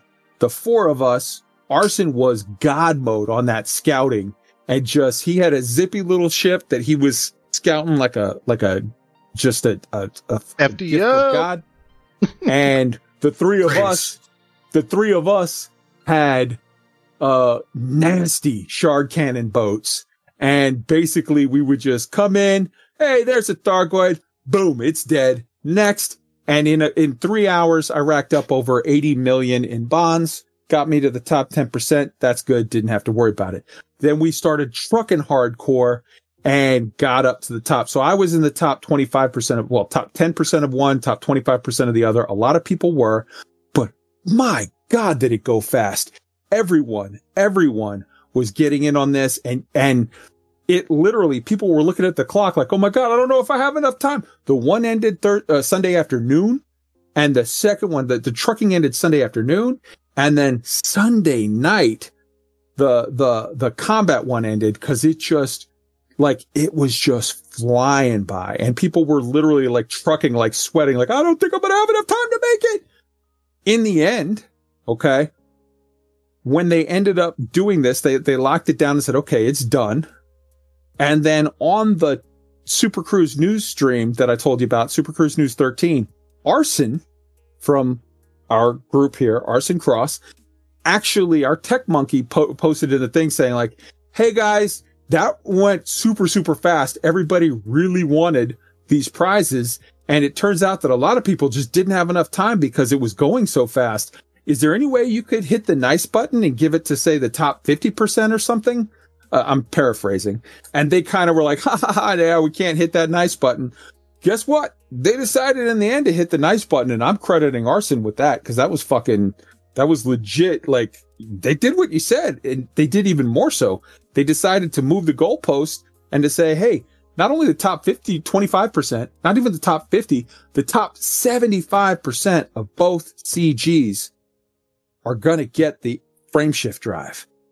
And somehow that again made the forum angry. People were like, well, I would have done it if whatever, or I worked so hard to be in the top 25%. And then you gave it to these plebs that were only in the top 75%. And I, th- first off, fucking chill. Go find Jesus. Relax. If you're mad that Frontier was nice to people and gave more awards than they were supposed to because they decided to be generous, you need to stop because you were a 2020 fucking snowflake looking at somebody else's plate of cake and crying because they got more cake than you, motherfucker. You, you- you need to that's leave really that. petty. Yeah, it's extremely petty. You need to leave that shit in the third grade. We tell five year olds don't be that guy. What the hell is wrong with people that they're mad that someone else got something? Frontier gave you the opportunity to earn. And if you went out and earned, you got no complaints. If you went out and earned and tried and didn't do that great, they were like, here, we're going to give you a little participation medal. We're going to be nice to you. Fucking let it go. If you're going to cry that someone else got us a prize, ex- I couldn't say it any better than Sparks did. Petty. Just petty. All right. Now, I will say one other thing. I personally have a complaint on this and I've raised it with Frontier directly. I've said it in the Discord and people are opening up tickets. And here's the complaint that I do have. While I absolutely do not ever begrudge them being nice and helping out other people that didn't make it to the top 25%, I will begrudge them on this one thing. The description of each CG said, if you come in the top 25%, you will get a double engineered frame shift drive. Now, many of us, myself, Arson, I know, uh, uh, Roy, I don't know about Tweak, but many of us said, I want two of those because those are awesome. So we went out and got in the top 25% of both CGs. Now, if that's the case, if I tell you, if I tell some kid, hey, kid, I'll pay you $20 if you paint my fence, and I'll pay you $20 if you mow my lawn, and the kid paints my fence and mows my lawn, I owe him $40 because I told him 20 for this and 20 for that. If at the end the kid comes to me after spending all day painting my fence and mowing my lawn and I say, well, here's your $20. I said 20. Wink. That's a dick move. So here's the one bit that I will point out because everyone has been lose, you know, getting mad, and I, I was mad too because I only got one frame shift drive when I was promised two because I accomplished both goals. But I will say this to counter that: wait, because if that's all we get is one for doing both jobs, you got screwed. Open a ticket. You have a right to demand your second frame shift drive. You earned it. You did the work.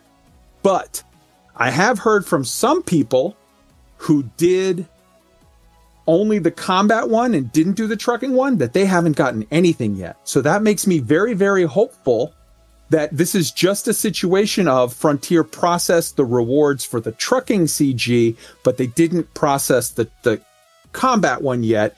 And that in the coming days or hours or week at some point, they will respond and say, oops, sorry, here's the, the prize for the second one. Yes, those people who did the combat one and got to the top 24 or 75% because they've been so generous, which by the way, here's how you respond to that, people. Thank you. That was nice. I didn't even need it, but still, thank you. Cause that's nice that you gave a bunch of extra frame shift drives to my brothers and sisters out there who were, you know, trying hard and maybe didn't quite make it, but they, they tried. So yeah, if in the coming days or, or, or, or say week or hours, whatever, we get that second one, then great. Everything's good. All of the people that are crying and whining like petty little five year olds that someone else got something, fucking let it go. All right. Everybody hop in. Arson, you first. Uh, so just a little bit of tinfoil hattery here for the uh, the salty people mad at other people getting it, or just in general only getting one, and the whole concept of maybe we'll get another one later. Frontier's watching what you say. Mm-hmm. I will say this. Uh, see, I don't mind. I say I say what I mean to everybody. I don't care if you're Frontier. I don't care if you're somebody I like. If you're somebody I don't like, I'm going to tell you the truth, and then it is what it is. Deal with it. And if you don't like it, we can have words. I will Well, point out. I will point out that uh, Sirif in the chat has said, "I can confirm all the AXI guys who did the combat CG have not got it." So that makes me hopeful that this is just a situation of, hey man, relax, don't jump on their case yet. It's, I think originally they said we would get the prize by Saturday. It's not Saturday yet. So, or at least not in America. So like, yeah, let's, let's, let's give it a day or two and see what happens. All right. Uh, does anybody else have anything they want to hop in on the whole process of these CGs? Because Yeah. we're going to do a discussion topic later on sort of what that means, but just on the CGs themselves. Go ahead, Roy. Uh, yeah, look, I'll, I'll reserve my comments about the two FSDs thing until we see what happens after Saturday, because I agree. The Saturday was the deadline, and maybe we're getting all worked up over nothing. I, I do think, though, that if I was to take a few steps back from this thing, as a business, as a community management team, they could be doing themselves some favors if they were to put out there some some vision around how they will approach problems like this because it feels like they're having to deal with each one that comes up individually and then deal with all the flame wars that happen around it. Um, I'm, I'm kind of not that I would suggest this at all, but I'm kind of reminded of comments I think you and others have made of, you know, in in in perhaps Star Citizen uh, around like hey, if things happen you don't like, suck it up, and this is it. Like some, I'm paraphrasing, but that's an extreme position. But at least they they expressed a position, and I think what's giving people so much, uh, so many edges to tear, so to speak, in the forums is there is no position. There is no position that's been put out there that I know of of like what are we going to do? Are we always going to adjudicate every single position on every single grievance as it comes, which kind of feels like where they are, or is there something else? And they could be doing themselves some favors, I think, to to set expectations better around this. Beautiful. Orange, you had a thought. Yeah, I'm I'm just kind of agreeing with Roy, and like I know that the community managers can't always like directly communicate what they know, but they know just as well as we do that a ha- an informed gamer is a happy gamer. Because as as it's been said here right now, like knowing like knowing where we stand, knowing what's going on, Hmm. yeah, then people can can start dealing with it and either moving on or or objecting further. But, you know, not knowing what's going on is yeah, that's the worst. Well But said. that's the quality I have seen in Arf uh, as like he also knows this and, and actively. I've seen him actively deal with this. Mhm. Too much of my joy. Absolutely. All right. Moving on. The next topic we have is Down to Earth Astronomy put out a video uh, just today about the mining rebalance. It is good stuff. Uh, we have a link to it in the show notes. I'm not going to get too deep into it other than to say go check it out. Uh, whenever I look for something like this, when there's a change and I need to sort of figure out okay, I, I want this looked at intelligently and, and get some sort of feedback on it. I look to Down to Earth and I look to the Burrs. So check it out. Next up, we've got the Elite Week race news. Uh, we've got two things we're going to hit. We're very briefly going to hit the Scarab. We're only going to talk about because this week we we got the Scarab Mastery Championship. We got a breakdown of it with all kinds of information. We got the trailer. We've got a sort of a how to. We got all kinds of stuff. We're just going to hit the trailer this week because that thing starts in December. So we're going to hit it hard next week. But uh, go ahead and play the trailer, and then we're going to go to the Super or Speed Bowl.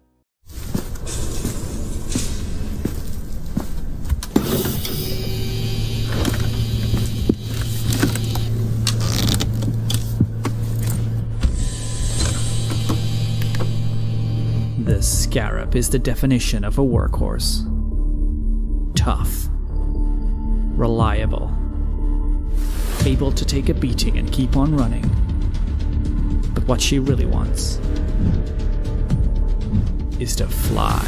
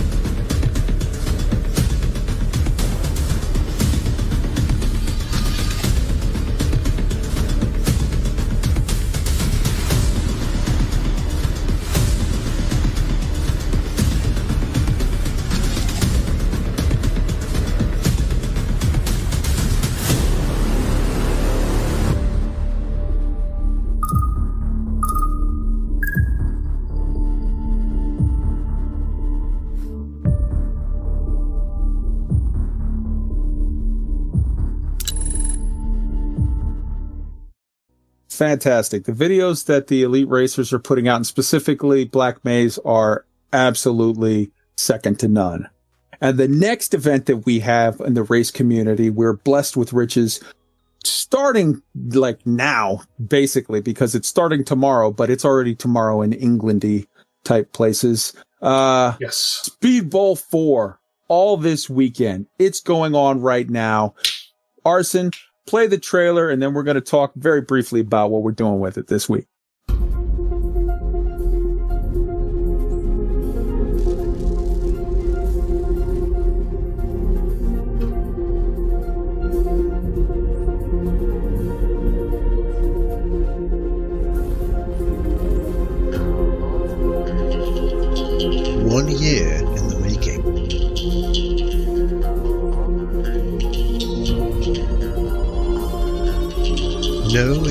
Expenses spared. The fastest race in history is back.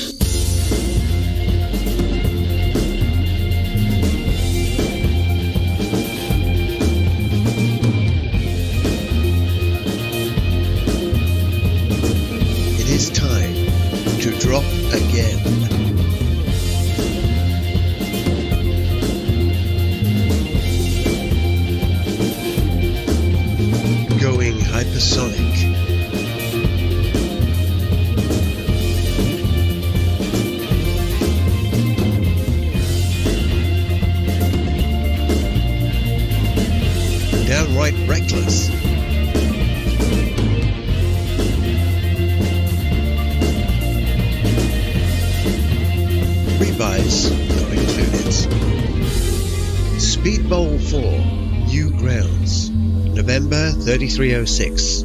Fly fast! And don't forget to miss the ground. All right. Good stuff. I want to uh, give that salute to all of the crazy people that are going to be throwing themselves at the ground and hoping to God that they miss. Uh, we talked about it a little earlier. I think Arson and I are up uh, I'm gonna w- as soon as we're done with the show, I'm gonna throw together a little uh, Viper Mark III. I'm gonna trick it out. I'm going to sell all of my bonds and cartographic data because I expect to die a lot in the ne- next 24 hours. And uh, I think Arson and I already said we're up for it. We're gonna hop on your fleet carrier and fly down there, yeah. And uh, we're gonna see if we can get Tweaked and Roy to join us. Yeah, I, I, that, I think I might bring my uh, my uh, Cobra Mark IV for that. Uh, you know, because it's worth smashing into the ground. So, Hmm. Yeah, let's. so look forward to stories next week about how several idiots made uh, elite week shaped holes in the that planet. So yeah, that's gonna be that's gonna be happening. Another another Cobra 4 pilot. How do you do, good sir? Tips hat. Wow, I, I I just see the meme of you guys with the top hats and the monocle and all. All oh, right. definitely. All right, so that takes us to Tweaks tip of the week. Uh, I think we have something for that. And now it's time for Tweets Tip Tip Tip of the Week. Just the tip. All right. With the with the recent rollover of Horizons into Elite Dangerous, we now have more new players than ever that are just starting their engineering grind, so to speak. And what they're seeing when they look at what they the materials that they need to gather is holy cow, do I need a lot of manufactured mats. I'm here to tell you there is a quick and easy way to do this without really going out of your normal gameplay loops. If you have a combat ship, could be a Krait Mark II, could be an Anaconda, could be a Vet, could be a Python, could be whatever you want to use. Take a little bit of that hull off. Now, mind you, I normally would not say this. If it's PvP, leave that hull on there. But for PvE purposes, doing pirate killing or combat zones, throw a collector limpet on that machine, throw some uh, cargo racks in there, and anytime you kill a, a ship, any pirates you kill, send those limpets out, collect their mats, and for the love of God, whenever you're running missions, always take the mats on the missions, and you will be full on those lower level manufactured mats before you know it. And that is Beautiful. a quick and easy tip of the week this week. Beautiful. Just a tip. All right, that takes us to real life science. Real life science. All right, uh, let's start off with uh, Roy's thing about the the wow signal. yeah. So, um, a sun-like star has been identified as the potential source of the WOW signal, and you may wonder, like, what's the WOW signal? So, on August fifteenth, nineteen seventy-seven, the Big Ear Radio Telescope in Delaware, Ohio, found a strong distant signal that lasted for 72 seconds. They they quickly identified that this wasn't a terrestrial or a satellite-based signal. It was coming from very far away. It was so powerful and unusual that uh, Jerry Ehman, the astronomer who analyzed the data printout, annotated the signal with the word "wow." That's the image you see if you're watching us uh, on, on the live stream here. At the time, using the star catalogs available, no sunlight stars were found near the source of the signal. So they scoured the skies, obviously, for like, where's this coming from? And they couldn't find anything obvious. But since then, uh, there's been a lot of increase in the accuracy of star positions cataloged, and especially from the European Space Agency's Gaia Space Observatory. Uh, they've really increased the accuracy of distance uh, and position of, you know, literally hundreds of millions of stars. Amateur astronomer Alberto Caballero reasoned that it was worth looking again, and when he looked again, he found one sun like star found in the new data coming from this area. The, the official name of this uh, system is 2MASS 192 81982 264 0123. It'll be in the notes. It's Easy for you to 1800. Yeah, good old 190. well, Yeah, it's 1800 light years away. And it's an identical, here's the thing it's an identical twin to our sun with the same temperature, radius, and luminosity. So definitely worthy of further investigation, which is happening now. The interesting thing thought- to, to to to me of that is is is that like, all right, so our our sun is seems to be pretty decent at supporting life, and we got a massive signal coming from another sun that seems to be very similar to ours. That would be once we get to the point where we can take a better look into that that system for exoplanets or whatever. Man, would I like to see what we see there. Uh, Yeah. Spark, I know you had something you wanted to say. I was just a joke, like, wow. And I thought my family lived far away. All It's- It's certainly interesting. All right. Which, while we're talking about these awesome telescopes and the ability to see things, I think you have some sad news for us, Roy. Yeah, as as some of our listeners, I'm sure, who are enthus- enthusiasts have heard, uh, the Arecibo Observatory, uh, the giant radio astronomy dish in, in Puerto Rico, is to be decommissioned uh, after a second cable broke on it this month, making it too unsafe to do analysis and repairs. So the the National Science Foundation announced basically they would they would de- decommission it and dismantle it. So I thought I might give a, a bit of a shout out with I don't know if I'd call this an obituary, but it this this telescope has been involved in so many highlights of scientific history. I thought it deserved Mm. mentioning. Including including Hmm. among others the amazing movie Contact, the based off the Yes. Carl Sagan book with Jodie Foster and Matthew McConaughey. Absolutely, absolutely. Uh, so it was built. It took three years to build, uh, 1960, 1963. And here's a, a fun fact I didn't even know until I started researching this. Uh, in addition to its role as an astronomical radio observatory, part of its original purpose was to study the characteristics of the ionosphere's F layer to be able to distinguish re entering Soviet ICBM warheads from decoys.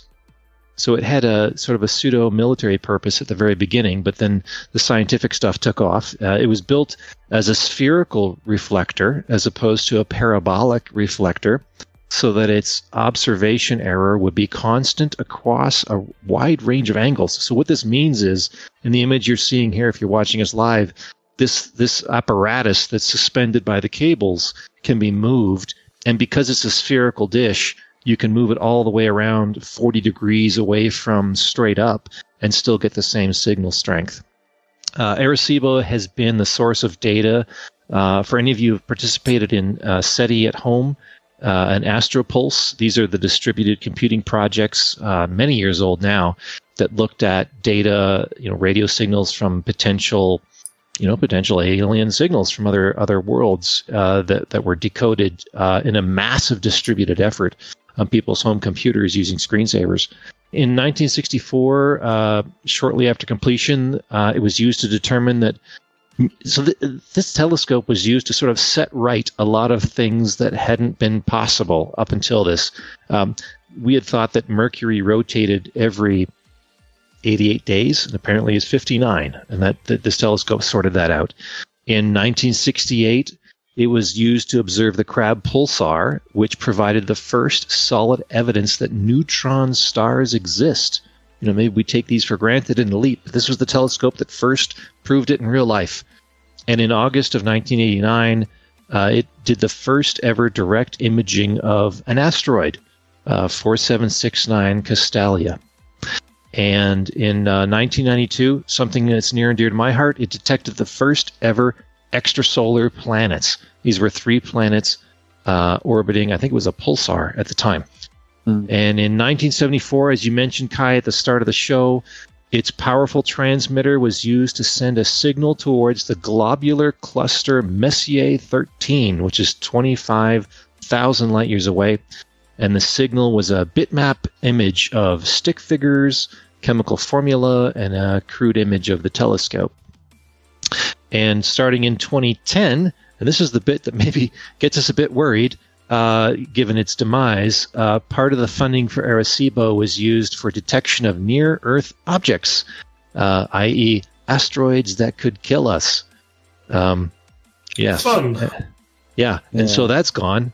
Uh, in popular culture, of course, it was featured in the movies GoldenEye, James Bond, uh, Species, creepy horror movie, Mhm. and perhaps most famously, as Kai mentioned, Carl Sagan's Contact. Beautiful movie. Go watch that this weekend, guys. It is an Great. amazing movie. It's, yeah, it's great, so better inspiring. book, but but amazing movie. Yeah, Yeah, but, I uh, the think book there's is also- amazing. I think there's also a lookalike in the game Just Cause 2, but that's just me. Oh, that's interesting. very cool. So All that yeah, so- and up on screen now is the image that they they transmitted. So so there's um all is not lost. The Earth still has one other giant radio telescope, China's 500 meter aperture spherical radio telescope, uh, abbreviated FAST, um, nicknamed Tianyan, which I think is uh, Eye Towards Heaven or something like that, which was declared operational only in January of this year. Although compared to Arecibo, it's bigger but it covers a narrower band of frequencies, and perhaps most importantly, it can only receive, not transmit. So it can't be used as a, you know, radar observation type uh, tool. So anyway, I uh, I would encourage us all to uh, raise a glass and uh, rest in peace, Arecibo Observatory. Yep. And uh, yeah, uh, from the loss of a planetary treasure right up to the next segment, which is a space hotel named after a Nazi. What could possibly go wrong? Tweaked. Tell us about it. A space hotel by 2025 by the Gateway Foundation has plans to build the Von Braun space station based on concepts from a former Nazi, then turned American scientist. Because, you know, no matter what bad things you did, if you were smart enough, we'd give you a job. They plan to assemble it in orbit using robotics and drones and hope to have upwards of 100 tourists a week by the year 2025. They're going to be utilizing existing tech already used in the International Space Station, but will differ in one crucial aspect artificial gravity. That's right, we don't have it in 3306, but in 2025, they think we will. The station will be made of a giant wheel 190 meters in diameter, which will be rotating to generate a gravitational force. So basically, a Coriolis starport to me, this is a, a very progressive idea, and it sounds far fetched, and it might be out of reach so soon. But even the fact that this is a thing and they're going to try to do this puts us one step further than what we have been in the space race, one step closer to being a spacefaring species. Okay. We don't have much time to spend on this, but let's start with arson. I, I just want to know who's building the construction drones for large objects the size of a space station capable of what this thing boasts. Uh, Ah, Jeff yeah. Bezos. Orange. Your your thought. So they're wait, they're gonna put the entire thing on like uh, a wheel. Why don't they? Why don't they just spin the entire thing? You know, Because that's by putting it on a wheel, it has to be farther enough away from the central axis point to create the Coriolis effect to give them the fake gravity. Roy. So, uh, look, naysayers aside, if someone wants to pour billions of dollars into this, this is the kind of project that if we were to put the kind of money to it that we spend on military, this would be done before 2025. Don't don't don't even think that this isn't possible. It's just money. Okay. And uh, let's, like I said, let's keep in mind that this is uh, named after the very famous NASA pioneer who wrote his memoirs. I aim for the moon, but sometimes I hit London. All right. Moving on. Next segment is Roy stories.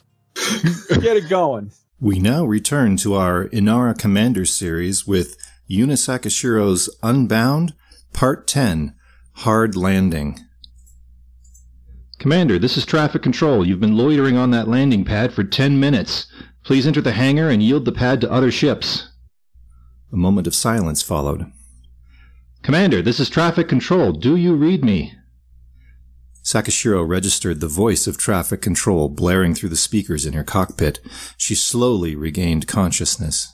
She remembered landing manually and almost crashing her ship in the process. She remembered her injured leg hitting hard against the edge of the pilot's seat on impact. She remembered her own voice screaming as a sudden shock wave of pain consumed her. After that, she remembered nothing. She reached over to the comms button and pressed it. I. I can't move. Hold on, Commander. A medical team will be with you shortly. Valberg was sitting at a table in the pilot's lounge when he saw Zillard walk through the gate on the opposite side.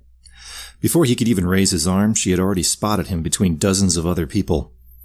Cybernetic eyes, he thought to himself. She's trying to make it to Colonia. Zillard said and sat down in front of him. I talked to the local spaceport mechanics. One of them remembered her passing through. Found it strange that she insisted on doing all the maintenance herself. Apparently, she bought a fuel scoop for her Sidewinder and replaced the shield generator and other optional gear with extra fuel tanks that maximize range. Oh, and she bought a surface scanner too. Anyway, going to Colonia makes perfect sense. It's about as far as you can go from the bubble without leaving civilization entirely. There isn't much beyond that. A waitress approached their table. Zillard ordered a drink, then turned back to Valberg. There's a twist though. Yesterday someone was here and asked them the same question. Rhodes, I guess. He's determined to catch her, no matter what it takes. That level of commitment would be unusual for police. Unless it's a matter personal to him. I don't think he will chase her beyond jurisdiction borders. After a few moments, the waitress brought the drink. Zillard took a sip. So, are we going? Valberg hesitated. Are you sure you want to come with me? I can't pay you for this. Don't worry. She smiled. This one is on the house. Besides, we will pick up a lot of exploration data on the way. The trip will basically pay for itself. Sakashiro woke up in a bed. Her pilot suit was gone, replaced by a hospital gown. IV fluid was dripping from a bag above the bed through a thin rubber tube into her arm. She didn't know how much time had passed. She still felt dizzy, but the pain in her leg had disappeared. It felt numb instead.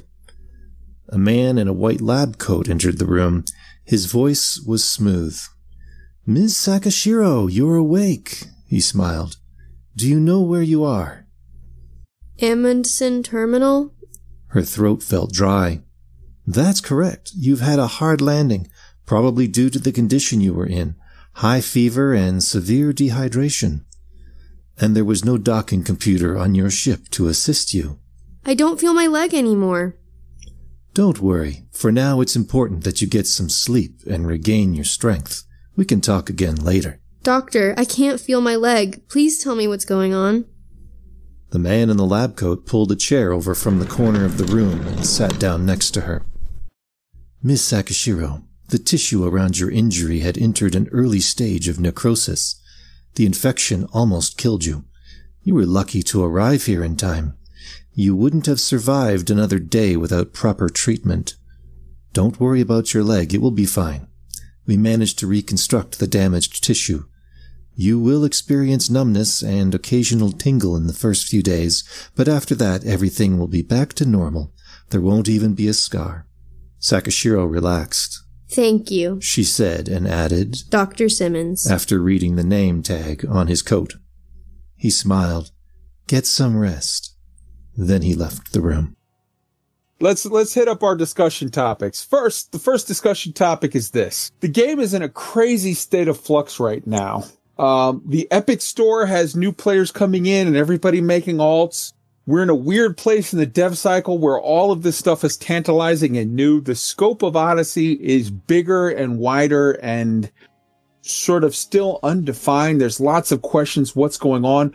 The bubble is expanding. Let's look at the fact that with this, this, this CG that we just did last, last week, uh, they're literally putting in like four new stations in the Coalsack Nebula one of which is a fleet carrier admin system. They're going to have all kinds of ships and services and everything available. This is legit a a expansion of the bubble. Now we have we've always had the bubble, and then we had, you know, the bubble and the Pleiades and the Witch Head, and then we had the bubble and the Pleiades and the Witch Head and Colonia, and now we've got the bubble, the Pleiades, the Witch Head, Colonia, and the Coalsack Nebula as of next week when they get these stations in there. This is all of this is going on, and then adding to it, adding to all of this, like, holy shit, flux. Frontier just this week dropped in. Oh, and by the way, balance passes. Oh, and by the way, we're thinking about something for a memorial thing, whatever. Like, we're just getting overwhelmed right now with question marks of how will this work? What's going to happen with that? Is this good? Is this bad? Am I happy? Am I angry? Who knows? There's a lot of people that are super, super excited, like myself. There's some people that are being preemptively salty and need to fucking get over it. But some of this might actually be bad. Some of this might, much of this, I think, is going to be great. All of this is sort of in, in flux and in question right now. So, with all of this that's sort of up in the air, I, I also want to add in let's let's look at the fact that quietly, while the feds and the imps are are, are, are sort of facing off and doing their thing, the alliance is legit making moves and going from stride to stride, going from win to win. Let's look at the fact that, you know, on these two CGs that they just did, and I, I see now that I'm actually moving into a whole other discussion topic. So let's stop. let's stop me there and go to Roy. Roy, get in on on on the other thing before I. Well, I'm just going to say, like what you were saying first about all the different changes coming at the same time.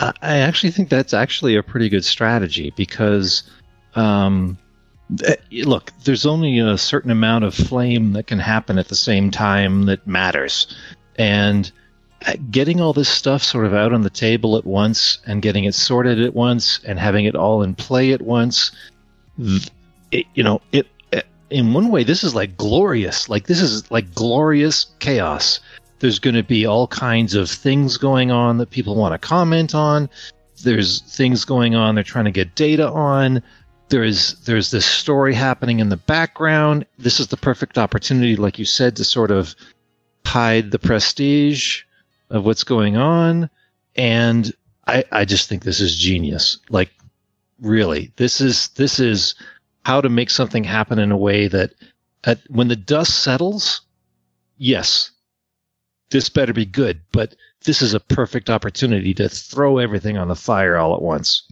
I, I and I have to say that based on the moves we've seen thus far from this group, and I'm not uh, let let let's delineate from the return of Galnet, what I call the elite renaissance. From that time on, from the time of sort of art getting like he had to get in, art had to get in and, and do some stuff behind the scenes and get some stuff moving in a certain direction. It took a little bit of time, but, and, and also in the, the COVID world and in all of the other stuff that was going on, it took a little bit of time, but from the start of the elite renaissance, from the Galnet return to today, I argue, yes, there've been some missteps. There's been some mistakes. There's been some shitty things, but there have been far more openness, good things, positivity, stuff moving in the right direction. Nobody's perfect. Anytime you find somebody who is 100% right all the time, that shit's not natural. There's good, like, Yeah, they're not trying hard shit. enough. but, but, but yeah, exactly. But for these guys, what they're doing, they're swinging for the fences and God love them. I'm, I am on board and rooting with my heart out. Uh, I know. Okay. Arson, you have a thing and then orange. Uh, yeah, I was just gonna to reinforce the fact that this is definitely the right time. I know that there is a bit of naysaying about you know waiting for Odyssey and things like that, but I would argue that with the transposition of the entirety of Elite's existing game mechanics to Odyssey on foot, getting these numbers right before Odyssey drops is not just overdue, but absolutely paramount because they have to set the numbers in Odyssey based off of the rest of the game. So if they don't do it now, we're screwed. Orange, hop in. Yeah, uh, completely agree with Arson. Like, them getting it right now means that when Odyssey launches, they can focus on Odyssey and they don't have to, you know, spend time fixing or, or readjusting stuff that they actually had a lot of time to do, you know, while we were waiting for Odyssey and, and they were working on it. As well as, like, to go on your earlier point, point, guy, like, those who do nothing do nothing wrong. So, you know, Hmm. if if they're trying and Mm. and and That's not getting it right the that. first time, you know, that's not. Oh no, we want to call it like yeah, we we we want to make stuff hard on you guys. It's hey, we're trying. You know. Yep. A hundred percent. I would much rather have them try 10 things and fail at three than try nothing and never fail. Cause if you try 10 things and fail at three, that means you got seven cool things. If you try nothing and never fail, you got stagnation. Tweak, do you have a thing you wanted to add in on this? That was a beautiful thought. Get in on it. I do. I'm encouraged on a couple of points with this. The first is all these changes are the right moves. I mean, everything they're doing, they're doing to better the game, which is great. The second, though, all of these changes coming so fast and furious all of a sudden implies to me that maybe Odyssey is right on schedule and is coming very, very soon. Absolutely. I, I, i i if you were in a situation where things are falling behind and you're delaying and you're delaying and oh my God, whatever, you don't start adding more things to the pile. So I, I dig it. I like the idea. I like the, I like where you're going with it. Uh, Orange, you had something else you wanted to add? No, I don't. Oh, okay. Sorry. Uh, all right.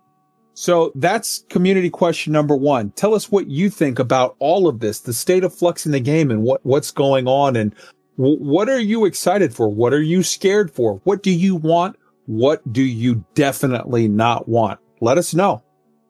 Next, uh, uh, sort of point that I want to make, and this is uh this was going to be a weird one because I told the guys up front what it was yesterday, and I told them to prepare arguments against me so that we could do this because this is this is a thing, and then afterwards we're going to get into sort of the post argument talk. Uh, I'm going to defend my thesis here. I think we should kill solo mode completely. And hear me out before you get mad. Let me finish what I'm saying. I think that the people that are in solo mode would prefer to be in open as far as to see other commanders, to see people, to have that kind of uh experience of being part of a living, Sorry, the chat's already mad. The chat's already mad. Well, just wait. Just wait. I think that they would want to have that experience of seeing all of the other stuff and, and, and now the the question is how do you remove the threat to them? How do you put it in a place where they're not harmed by being in open? And here's here's my argument on how. The Pilots Federation run our ships. They 100% run our ships. They they have our computers locked to where we can't go to certain systems because they're permit locked and the Pilots Federation own our ships. We're just living in them. Okay? There's nothing to say that the Pilots Federation couldn't put blocks on our ships to where it literally said, uh, you can't shoot that guy. So basically the idea is you would have to flag up to be vulnerable to PvP so that if I'm Jimmy Care Bear, who does not want to in any way engage in PvP, I lock my system to where I cannot be flagged for PvP. And now I can fly around and see everybody. I can talk to the people. I can see a vibrant universe with lots of different ships everywhere, mm. but I don't get shot at ever. I don't get killed by anybody. I just get to be a part of the, the whole thing. So, all right, we're going to start with tweet. You have a, a, a points on it, and then we'll move to arson. It sounds like Orange has a thing on here, but he forgot to put a little dot there. So let's start with tweet. I, not gonna lie, I kind of, sort of, totally hate this move. Okay. The name of the game is Elite Dangerous, not Elite. I want to be as safe as possibly can be. The idea of this game is that it's a big, open, dangerous galaxy. I understand not everybody loves PvP. Not everybody wants to get shot at. Not everybody wants to spend the time it takes to engineer so that they can survive being shot at. But that is a choice that they make. I, I've been on record just this a little while ago stating that I don't like people BGSing in solo play because mm-hmm. it doesn't allow those of us in open to battle it. Same way, if you're flying around in open, it's I mean, people say it's consent for PvP. I don't necessarily totally agree with that point, but I think it would be maddening to to to go to Shinny and have defense mode on and everybody shoots me and it does absolutely nothing to my ship and it would Well- be game breaking and immersion breaking for me. let's let's keep in mind i am a huge proponent of playing i play in open only the only time i go into private group or solo mode is if there's an event like i, I will go into private group for the speed bowl thing if that's where they want us to do it or, or but if they don't say do it there if they just say do it wherever you want i'll do it in open. I'm just saying i would much rather have at least the care bears in our galaxy where we see them and can kind of kind of go like, oh, okay, cool, and maybe it will lure them over to the spicy side of trying to play the game for realsies in big boy mode in in in in you know full open, flagged up for everything, and come what may. I, that's how I play it, but I just want to try to move people on the spectrum of more inclusive, and I think at least being able to see them is better than not being able to see them is all I'm thinking. All right. So the next point was arson. Arson, you go ahead and come at me. You're going to tear me apart. Go for it. I got my shredders ready. Um, so I've actually played a game where this was uh, in place. Uh, that was Star Wars Galaxies many moons ago. Um, and granted, you had to be you know pledged to either the Empire or the Rebel Alliance to engage in PvP in the first place. But they had a system where you would either be covert or overt with your faction alignment. And if you were overt, uh, you were able to engage in PvP and have people engage you. Uh, if you were covert, and somebody else was over, you could just be like, "Oh, I'm going to attack you," and then when you attack them, you would go overt. The problem that I have with with these kinds of systems, whether there is timers or not, and I'm going to reference another game here. GTA Online has a system called passive mode. Now, in GTA Online, which suffers way more ganking than Elite will ever dream to, uh, has a problem with this where people click the button to exit passive mode while they're following somebody around. Uh, you know, this happens in fighter jet duels all the time. And the second passive mode is open up, they open fire on the enemy and get their kill, and then they run away and hit passive mode again, and then they're suddenly invincible again. So it turns into toggleable god mode, which then raises the question do you only allow this to happen on stations where they are able to target, toggle it while they're docked? Do they only get to do it from main menu? If that's the case, what's stopping people from just logging to the main menu real fast, switching the mode or their PvP enablement, and then logging right back in where they were? There, there's so many different things, and Okay, I so personally am against it. All right. So boiling down the argument to a quick fight, your thing is the implementation of it has holes. Yes. Okay. All right. Fair. I mean, I, look, it's just an idea of yes. The, okay. So there's holes. Now let's figure out how to plug those holes. Let's figure out mechanics for how to make it. I mean, do you think that there is a possibility at least that a series of mechanisms and regulations and whatever could be put in place to sort of make it work? Or do you think like just no, it will never be possible? I understand saying, "Hey, don't do it just willy nilly, like flip the switch without thinking about it." But is it does it merit the thought? Uh, there is merit because you know, to be frank, I do like the idea of being able to see all of our companions that are in solo mode.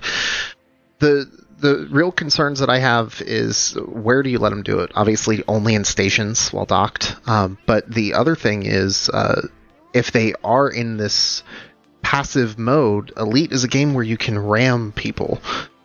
Now, obviously, if you turn that damage off, you're going to be able to prevent ram murders, but are you going to be able to prevent people from boxing somebody up in the mail slot until the station kills them? Okay. There's definitely holes that need to be looked into. Fair enough. All right, Roy, it's your turn to kick me in the teeth. Yeah, so I'm gonna take maybe a more philosophical approach to this. Uh, so I am not a young man. I am not the Twitch enabled fighter that I was 30 years ago in the early days of computer gaming. And one of the things that appealed to me about Elite was I could kind of choose the time and place when I was ready to go after full on, let's call it, uh, you know, Twitch enabled fights. And it's a bit, you know, admitting that I guess is a bit embarrassing, but I don't think I'm unique among our audience. Um, I'm, I'm, I'm, my, my 50th birthday is next week, and, and I, uh, I, uh, Congrats. thank you. Yeah. I, I started this game back in 1984, and well, I could command many, many a game back then, which wasn't even, you know, in the time of internet connectivity. Uh, it's not the same now. And so part of the appeal for me is I can choose the time and place of my engagements. And sometimes I choose to, you know, look, it's 2020. I choose to use this game for escape and I'm running trade runs or BGS and I just don't want to be bothered by people. And so I go into solo.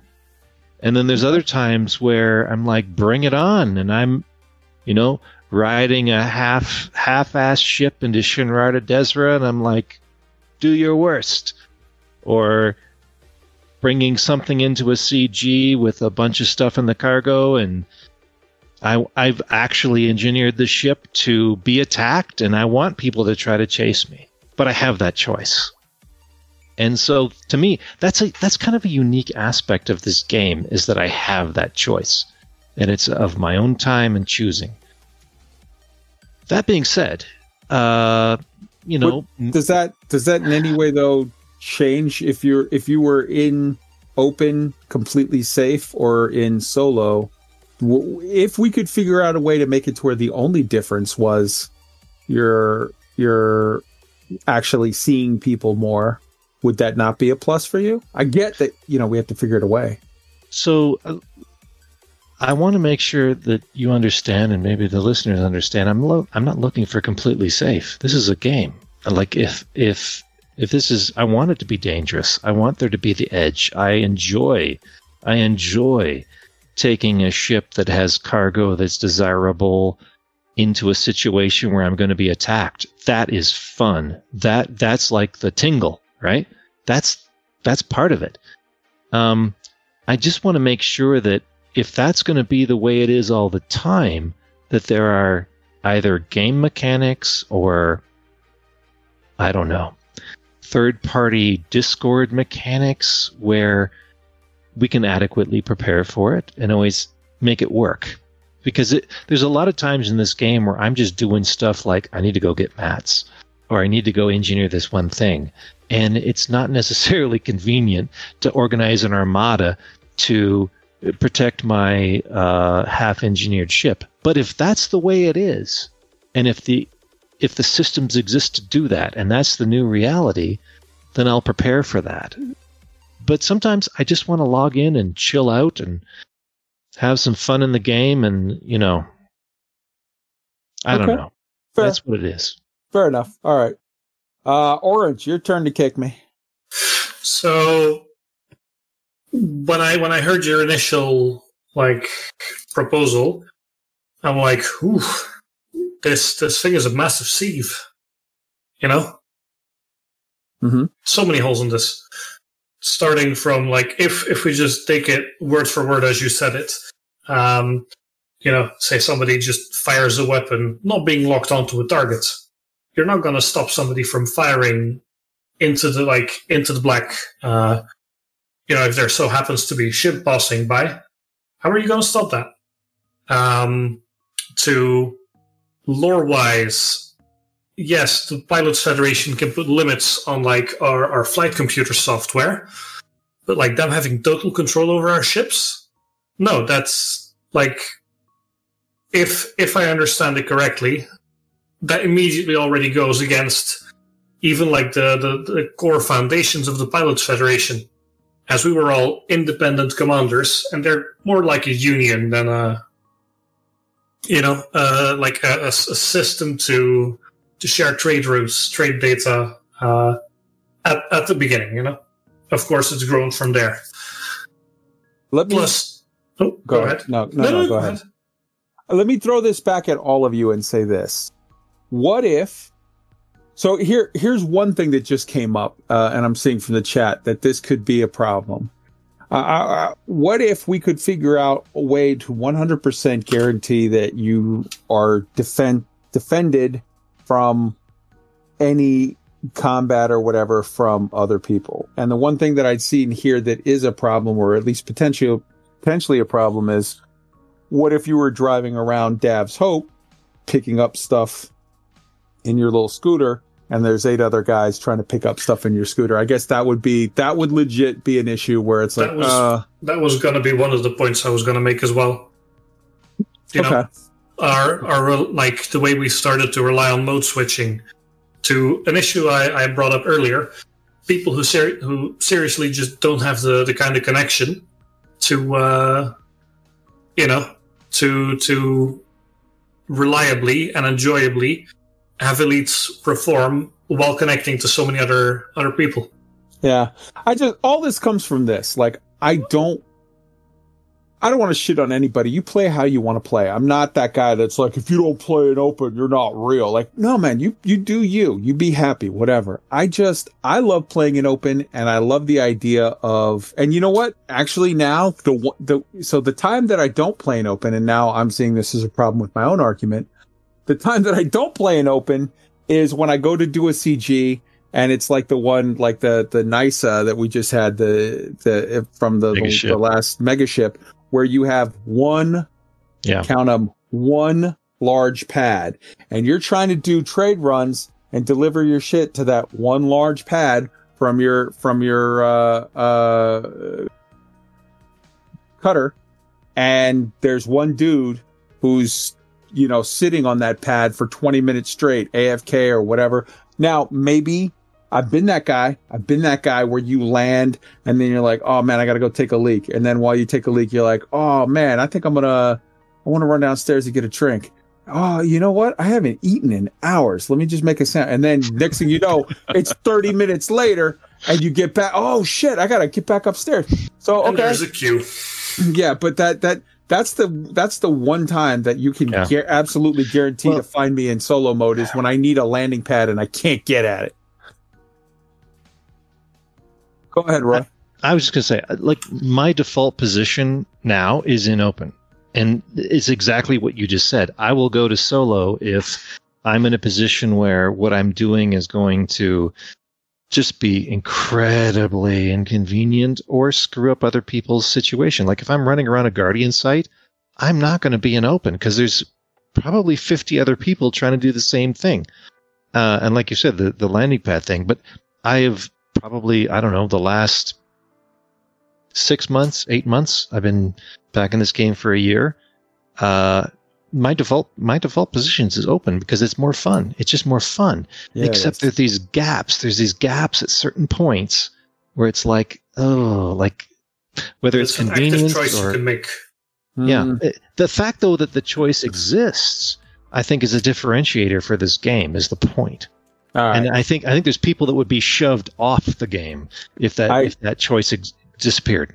I relent. We're gonna hit. We're gonna hit tweaked and let him make the last points to close this this this topic out. But I will say now, I specifically told you guys don't tell me. We had a rundown meeting yesterday. I said don't tell me your arguments now because I want it to be fresh and on the show. I don't want it to feel rehashed.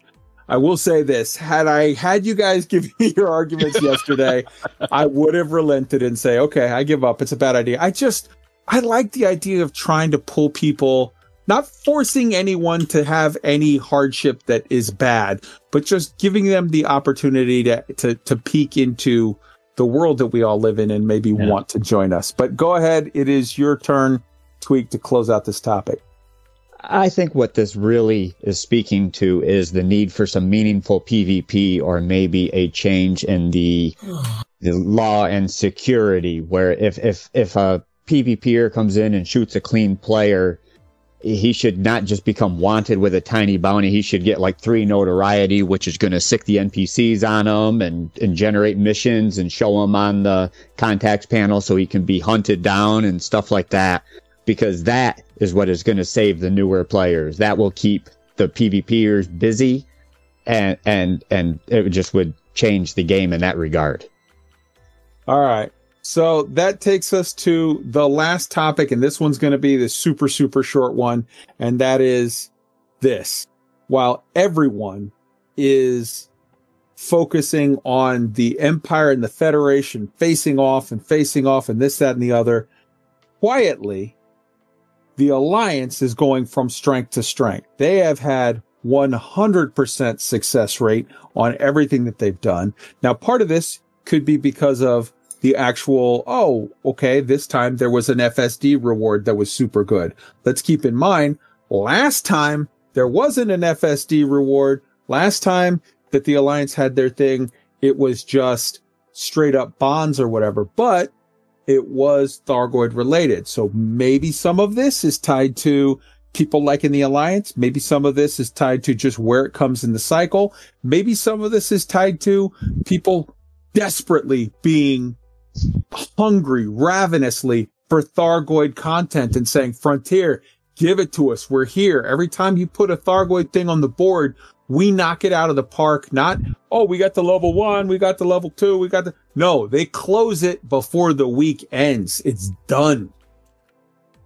Also, the CG cycles, man. We're, we're, we're on cycles and like this week we have a break. We have no CG this week, but the, you know, what are the cycles as far as CG fatigue, maybe, oh, people are feeling a little too much. And is that a good thing? I personally think it's a good thing that sometimes you have too much because it lets you feel like the world is alive and you can get on or off the ride at any point whenever it's good for you. And maybe you take a week off and hit it hard next week. How do you guys feel about all of this? Let's start with Roy. I had more fun this weekend than I've had in Elite in a long time. Um, the two CGs uh, dragged me into. I mean, the transport one. Okay, I'd done that a bunch, but the combat one dragged me into something that I was ill prepared for and felt like uh, I had to rush, and then that just made it like an amazing experience. Exciting, yeah. So exciting, so exciting. Um, I'm I'm kind of glad for, I'm I'm glad for the little bit of a break right now, but oh my goodness, that was such a fun time this weekend. And I'll point out that I was I was in the group with you before you got into the Uber group of uh, one second kills. We were in the three second kill group, and uh, it was uh, that was just so much fun. You know, figuring out a mechanic to to knock those guys out fast and Mhm. uh, uh, lots of fun. I'll, I'll say this though, it's it's uh, I'm going to call out somebody actually from from somebody else's content creation uh, in uh, Obsidian Ant's uh, video about the Alliance doing a power grab. Uh, uh, Mark Jacobson called out uh, the Alliance as Space Canada because they're like the, the the guys you don't think about that it is sort of quietly undermining things and and and influencing things and and making things happen. And i i really uh i really i really appreciated that. I think that's a good analogy. The alliance is secretly infiltrating things and before you know it everybody in los angeles is canadian. I think when I think of the alliance, honestly, I think of China. I think of you look at the Cold War. No, seriously, look at the Cold War, and everybody was paying attention to the Americans and the Soviets posturing and facing off, and this, that, and the other. And quietly, China was just running shit, just getting their manufacturing together, getting their money right, and just buying debt from everyone and just getting their tentacles everywhere. And now we're seeing the ascendancy of China. that just means that canada's victory is complete because you don't even know what happened i mean Wow. Okay. Keanu Reeves, You know, William Yeah, I- Shatner. I, just, I'm good. You know, I could go down the list, but You you anyway. mentioned you mentioned Keanu Reeves, and I'm literally thinking of the movie The Devil's Own, where where what's his name was saying like you didn't even notice we were doing this. Arson, get in on this. I was just gonna say I don't know if the Canadian government wants you out in this, Roy. Wow. but I will say, uh, I, I also I am loving the fact that that feeling of the world of elite just goes on whether you're there or not, and I am just one little itty bitty cog in the wheel. That feeling is back. Like I had that feeling in the start, and for a while after the start. Like Frontier was doing great. They're doing even better now. Um, they took the time, they did it. It was great, and the CGs. Uh, Kai can speak to this as well, and already has, but doing the wing stuff together, Kai, that was fantastic. I haven't done wing activity like that in Elite in over two years. I went. We went so long. I went from being drunk to sober to drunk again. That was pretty hilarious. That was a yeah. That was a hell of a day. But man, was it fun. And and and arson. Let me let me say. Uh, you happen to be one of those people that you for sure were in the top 10% of the combat, but you didn't quite make it to that top 25% of trucking. And yet, I got my They frame hooked shift up. drive. They now, you up. I will say that you pointed out earlier with the uh, the AXI people, or was was that you? Somebody said something about the AXI people. Uh, Wintermute mentioned that. And No, a it was few people. Seraph. Yeah. Wintermute. Okay, so you you've got all the the AXI people who did the combat and did not Didn't get an get it yet. FSD. I It'll be coming tomorrow, placed I my think. ten percent in the combat, but I placed fifty percent on the trade. So I've got to say, I'm I'm kind of excited about the potential to get my uh myself Your a second FSD. you got your nice button one and and then hopefully tomorrow we'll get the one that you actually legit earned Yeah, I, I'm not gonna lie. When they said, "No, we're not gonna push the nice button," I thought for sure, okay, yeah, no- nothing. We're not gonna get it. But I will say, I don't know if I want to eat my karma up on that. but I'll take it. all right all right um all right so let's go with uh roy you have something to close this topic out and then we got to close it up I, I was just saying. I mean, it's it's not so much about running solo or or or or uh, closed, but um, it, it just reminded me when when Arson was talking about the FSD whole debacle. I, I I felt like I was amiss in not mentioning this earlier. That um, regardless of whether we get one or two, uh, regardless of whether the top twenty five or the top seventy five get it, I'm immensely grateful to get this thing because there could have been a situation where they didn't choose to add the operational mass between those two experimentals. Mm-hmm. They have created they have created the best grade five FSD in the game. Mm-hmm. And they didn't have to. So I'm thankful for that. Not only did they create the best grade 5 fsd in the game but they also then magnanimously gave it to hundred or thousands of people more than they would have had they kept it to just the top 25% on both Mm. So again, to all of you people out there, just relax, man. Be nice. Why are you mad that someone else got a cool toy? Just chill. All right. Let's let's uh let's close this up. So community questions. We got community question number 1. The state of the game, the flux, the Epic Store, new players, the dev cycle, the scope of Odyssey, the bubble expanding to the Coalsack, now the balance pass and and the uh, uh memorial thing. Wow, what what do you think of all of this? What are you ready for? What are you worried about, etc. Share your thoughts. We want to hear it. Community question number 2. Rolling solo into open. My bad idea. Come on, somebody be on my side. Give me a reason why there's a way we can make this work, even though I've lost hope and I've been, yeah, I've, I admit it's bad idea. Whatever. Okay. And then community question number three, the Alliance Thargoid storyline, the CG cycles. Man, does this, are you screaming at right now at your screen like, fuck yes, this is what we're saying. Give us Thargoid stuff. New, meaningful, expanded Thargoid stuff. Or are you like, man, I'm pro alliance. Those space Canadians rock on. Or are, you know, uh, do you have something you want to share about the CG cycles? Is it too much? Is it not enough? Are you feeling like, man, they're nailing this. It's perfect. Get in on this. For all of these questions, you can put a comment in the uh, show notes. Uh, sorry, you can put a comment in the comment section of the YouTube video. You can email us at eliteweek3306 at gmail.com. Or best of all, come on to the Elite Week Discord and go into the channel that says, uh, it is called, oh, I gotta go up.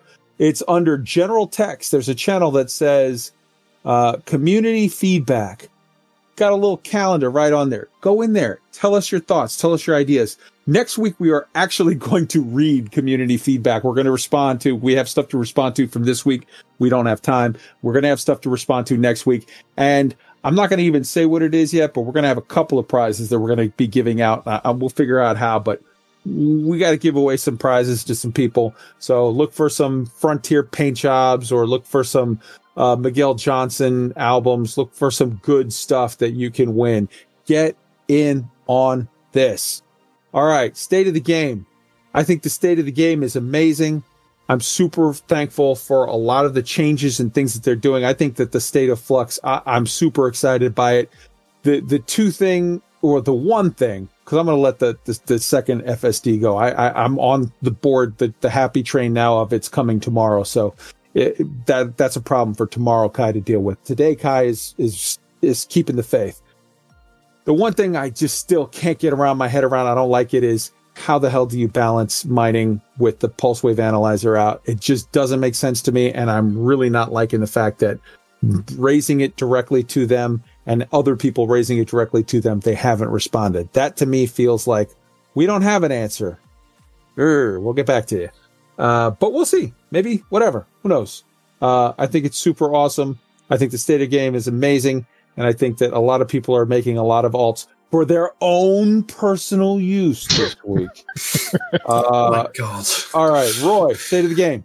Uh, I have had so much fun this week, and that's the main barometer by which I judge this game.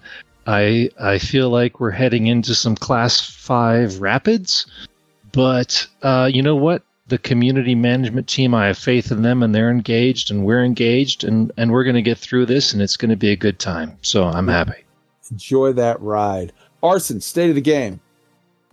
Fan freaking tastic. Um, all you have to do is look at, uh, you know, I guess the last couple hours of footage and see how many hollows, little hollow squares I've seen on my radar. There's so many new players in the starting area. it's great.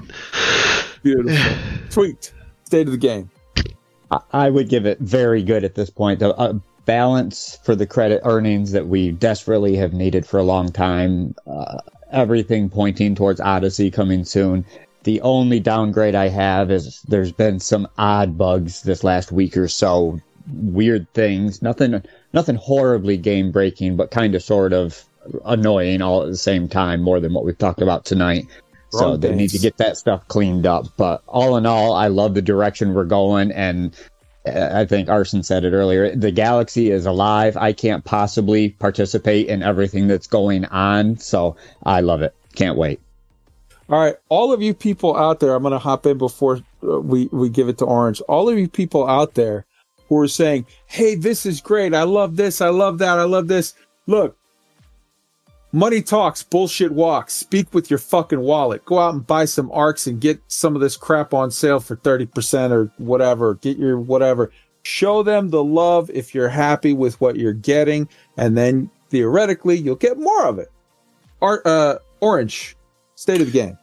So game's in one of the better states it's been in since years, honestly. Um, and and I, I really hope they can just keep riding this trend all the way up to Odyssey. When we get that in, I'm gonna hazard like February, March. Beautiful. All right. Uh, we're going to do this backwards this time because I got a special dedication for the closing song. Let's start with Orange Sparks. Say goodbye to the beautiful people. Everybody, thanks for having me. Uh, it's been a lot of fun. Um, Yeah, I, I don't really know much to say because it's five past five in the morning here, and my brain is shut down like an hour ago. Right on, brother. Well, now you get to feel what it's like to be American. All right, uh, Roy, say goodbye to the beautiful people. Fly casual, but stay dangerous. Arson, say something not creepy. Who wants to watch me die a newbie adder to a Krait Mark II? Fail. Uh, Tweak, say goodbye to the beautiful people. Thanks for spending a few hours with us, everybody. I hope you had a good time and hope to see you again next week. All right. I'm going to say goodbye. I'm going to sign us out with the uh, the sign off for uh, the the wonderful guys over at the Fatherhood News and say, "Don't dream of the stars, fly among them." And I want to dedicate this closing song to all of you, little little people who have been raging at the forums over other people's good fortune not people that have genuine complaints. That's fine. I'm not, I'm not trying to, to get on that, but the people who are literally just being petty. This one's for you. Play us out, Arson.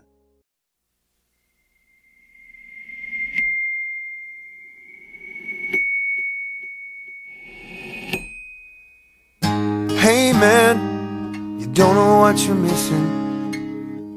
Count your curses and forget about the blessings. Don't you think you should learn a little lesson? What are you waiting for? Hey man, what makes you so special now? You can't seem to find the angels for the devils. Don't you think you learn to love a little, you'd live a whole lot more? Let it go, let it go. This is smaller than you know. It's no bigger than a pebble lying on a gravel road. Let it go, let it go. Gotta leave it all behind you. Give the sun a chance to find you. Let it go.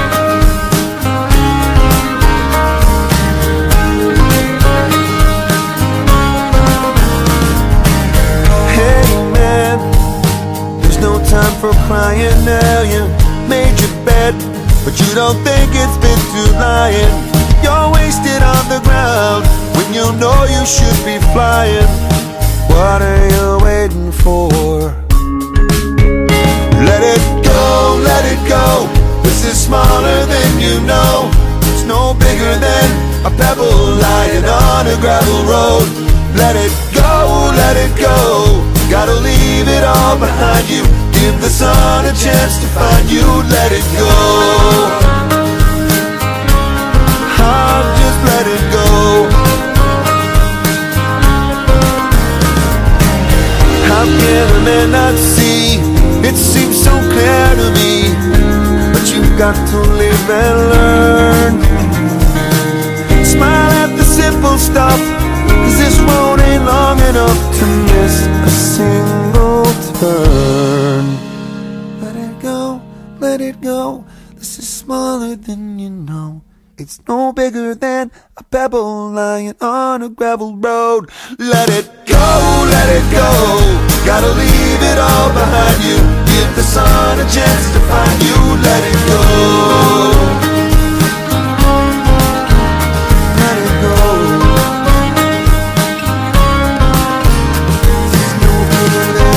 love.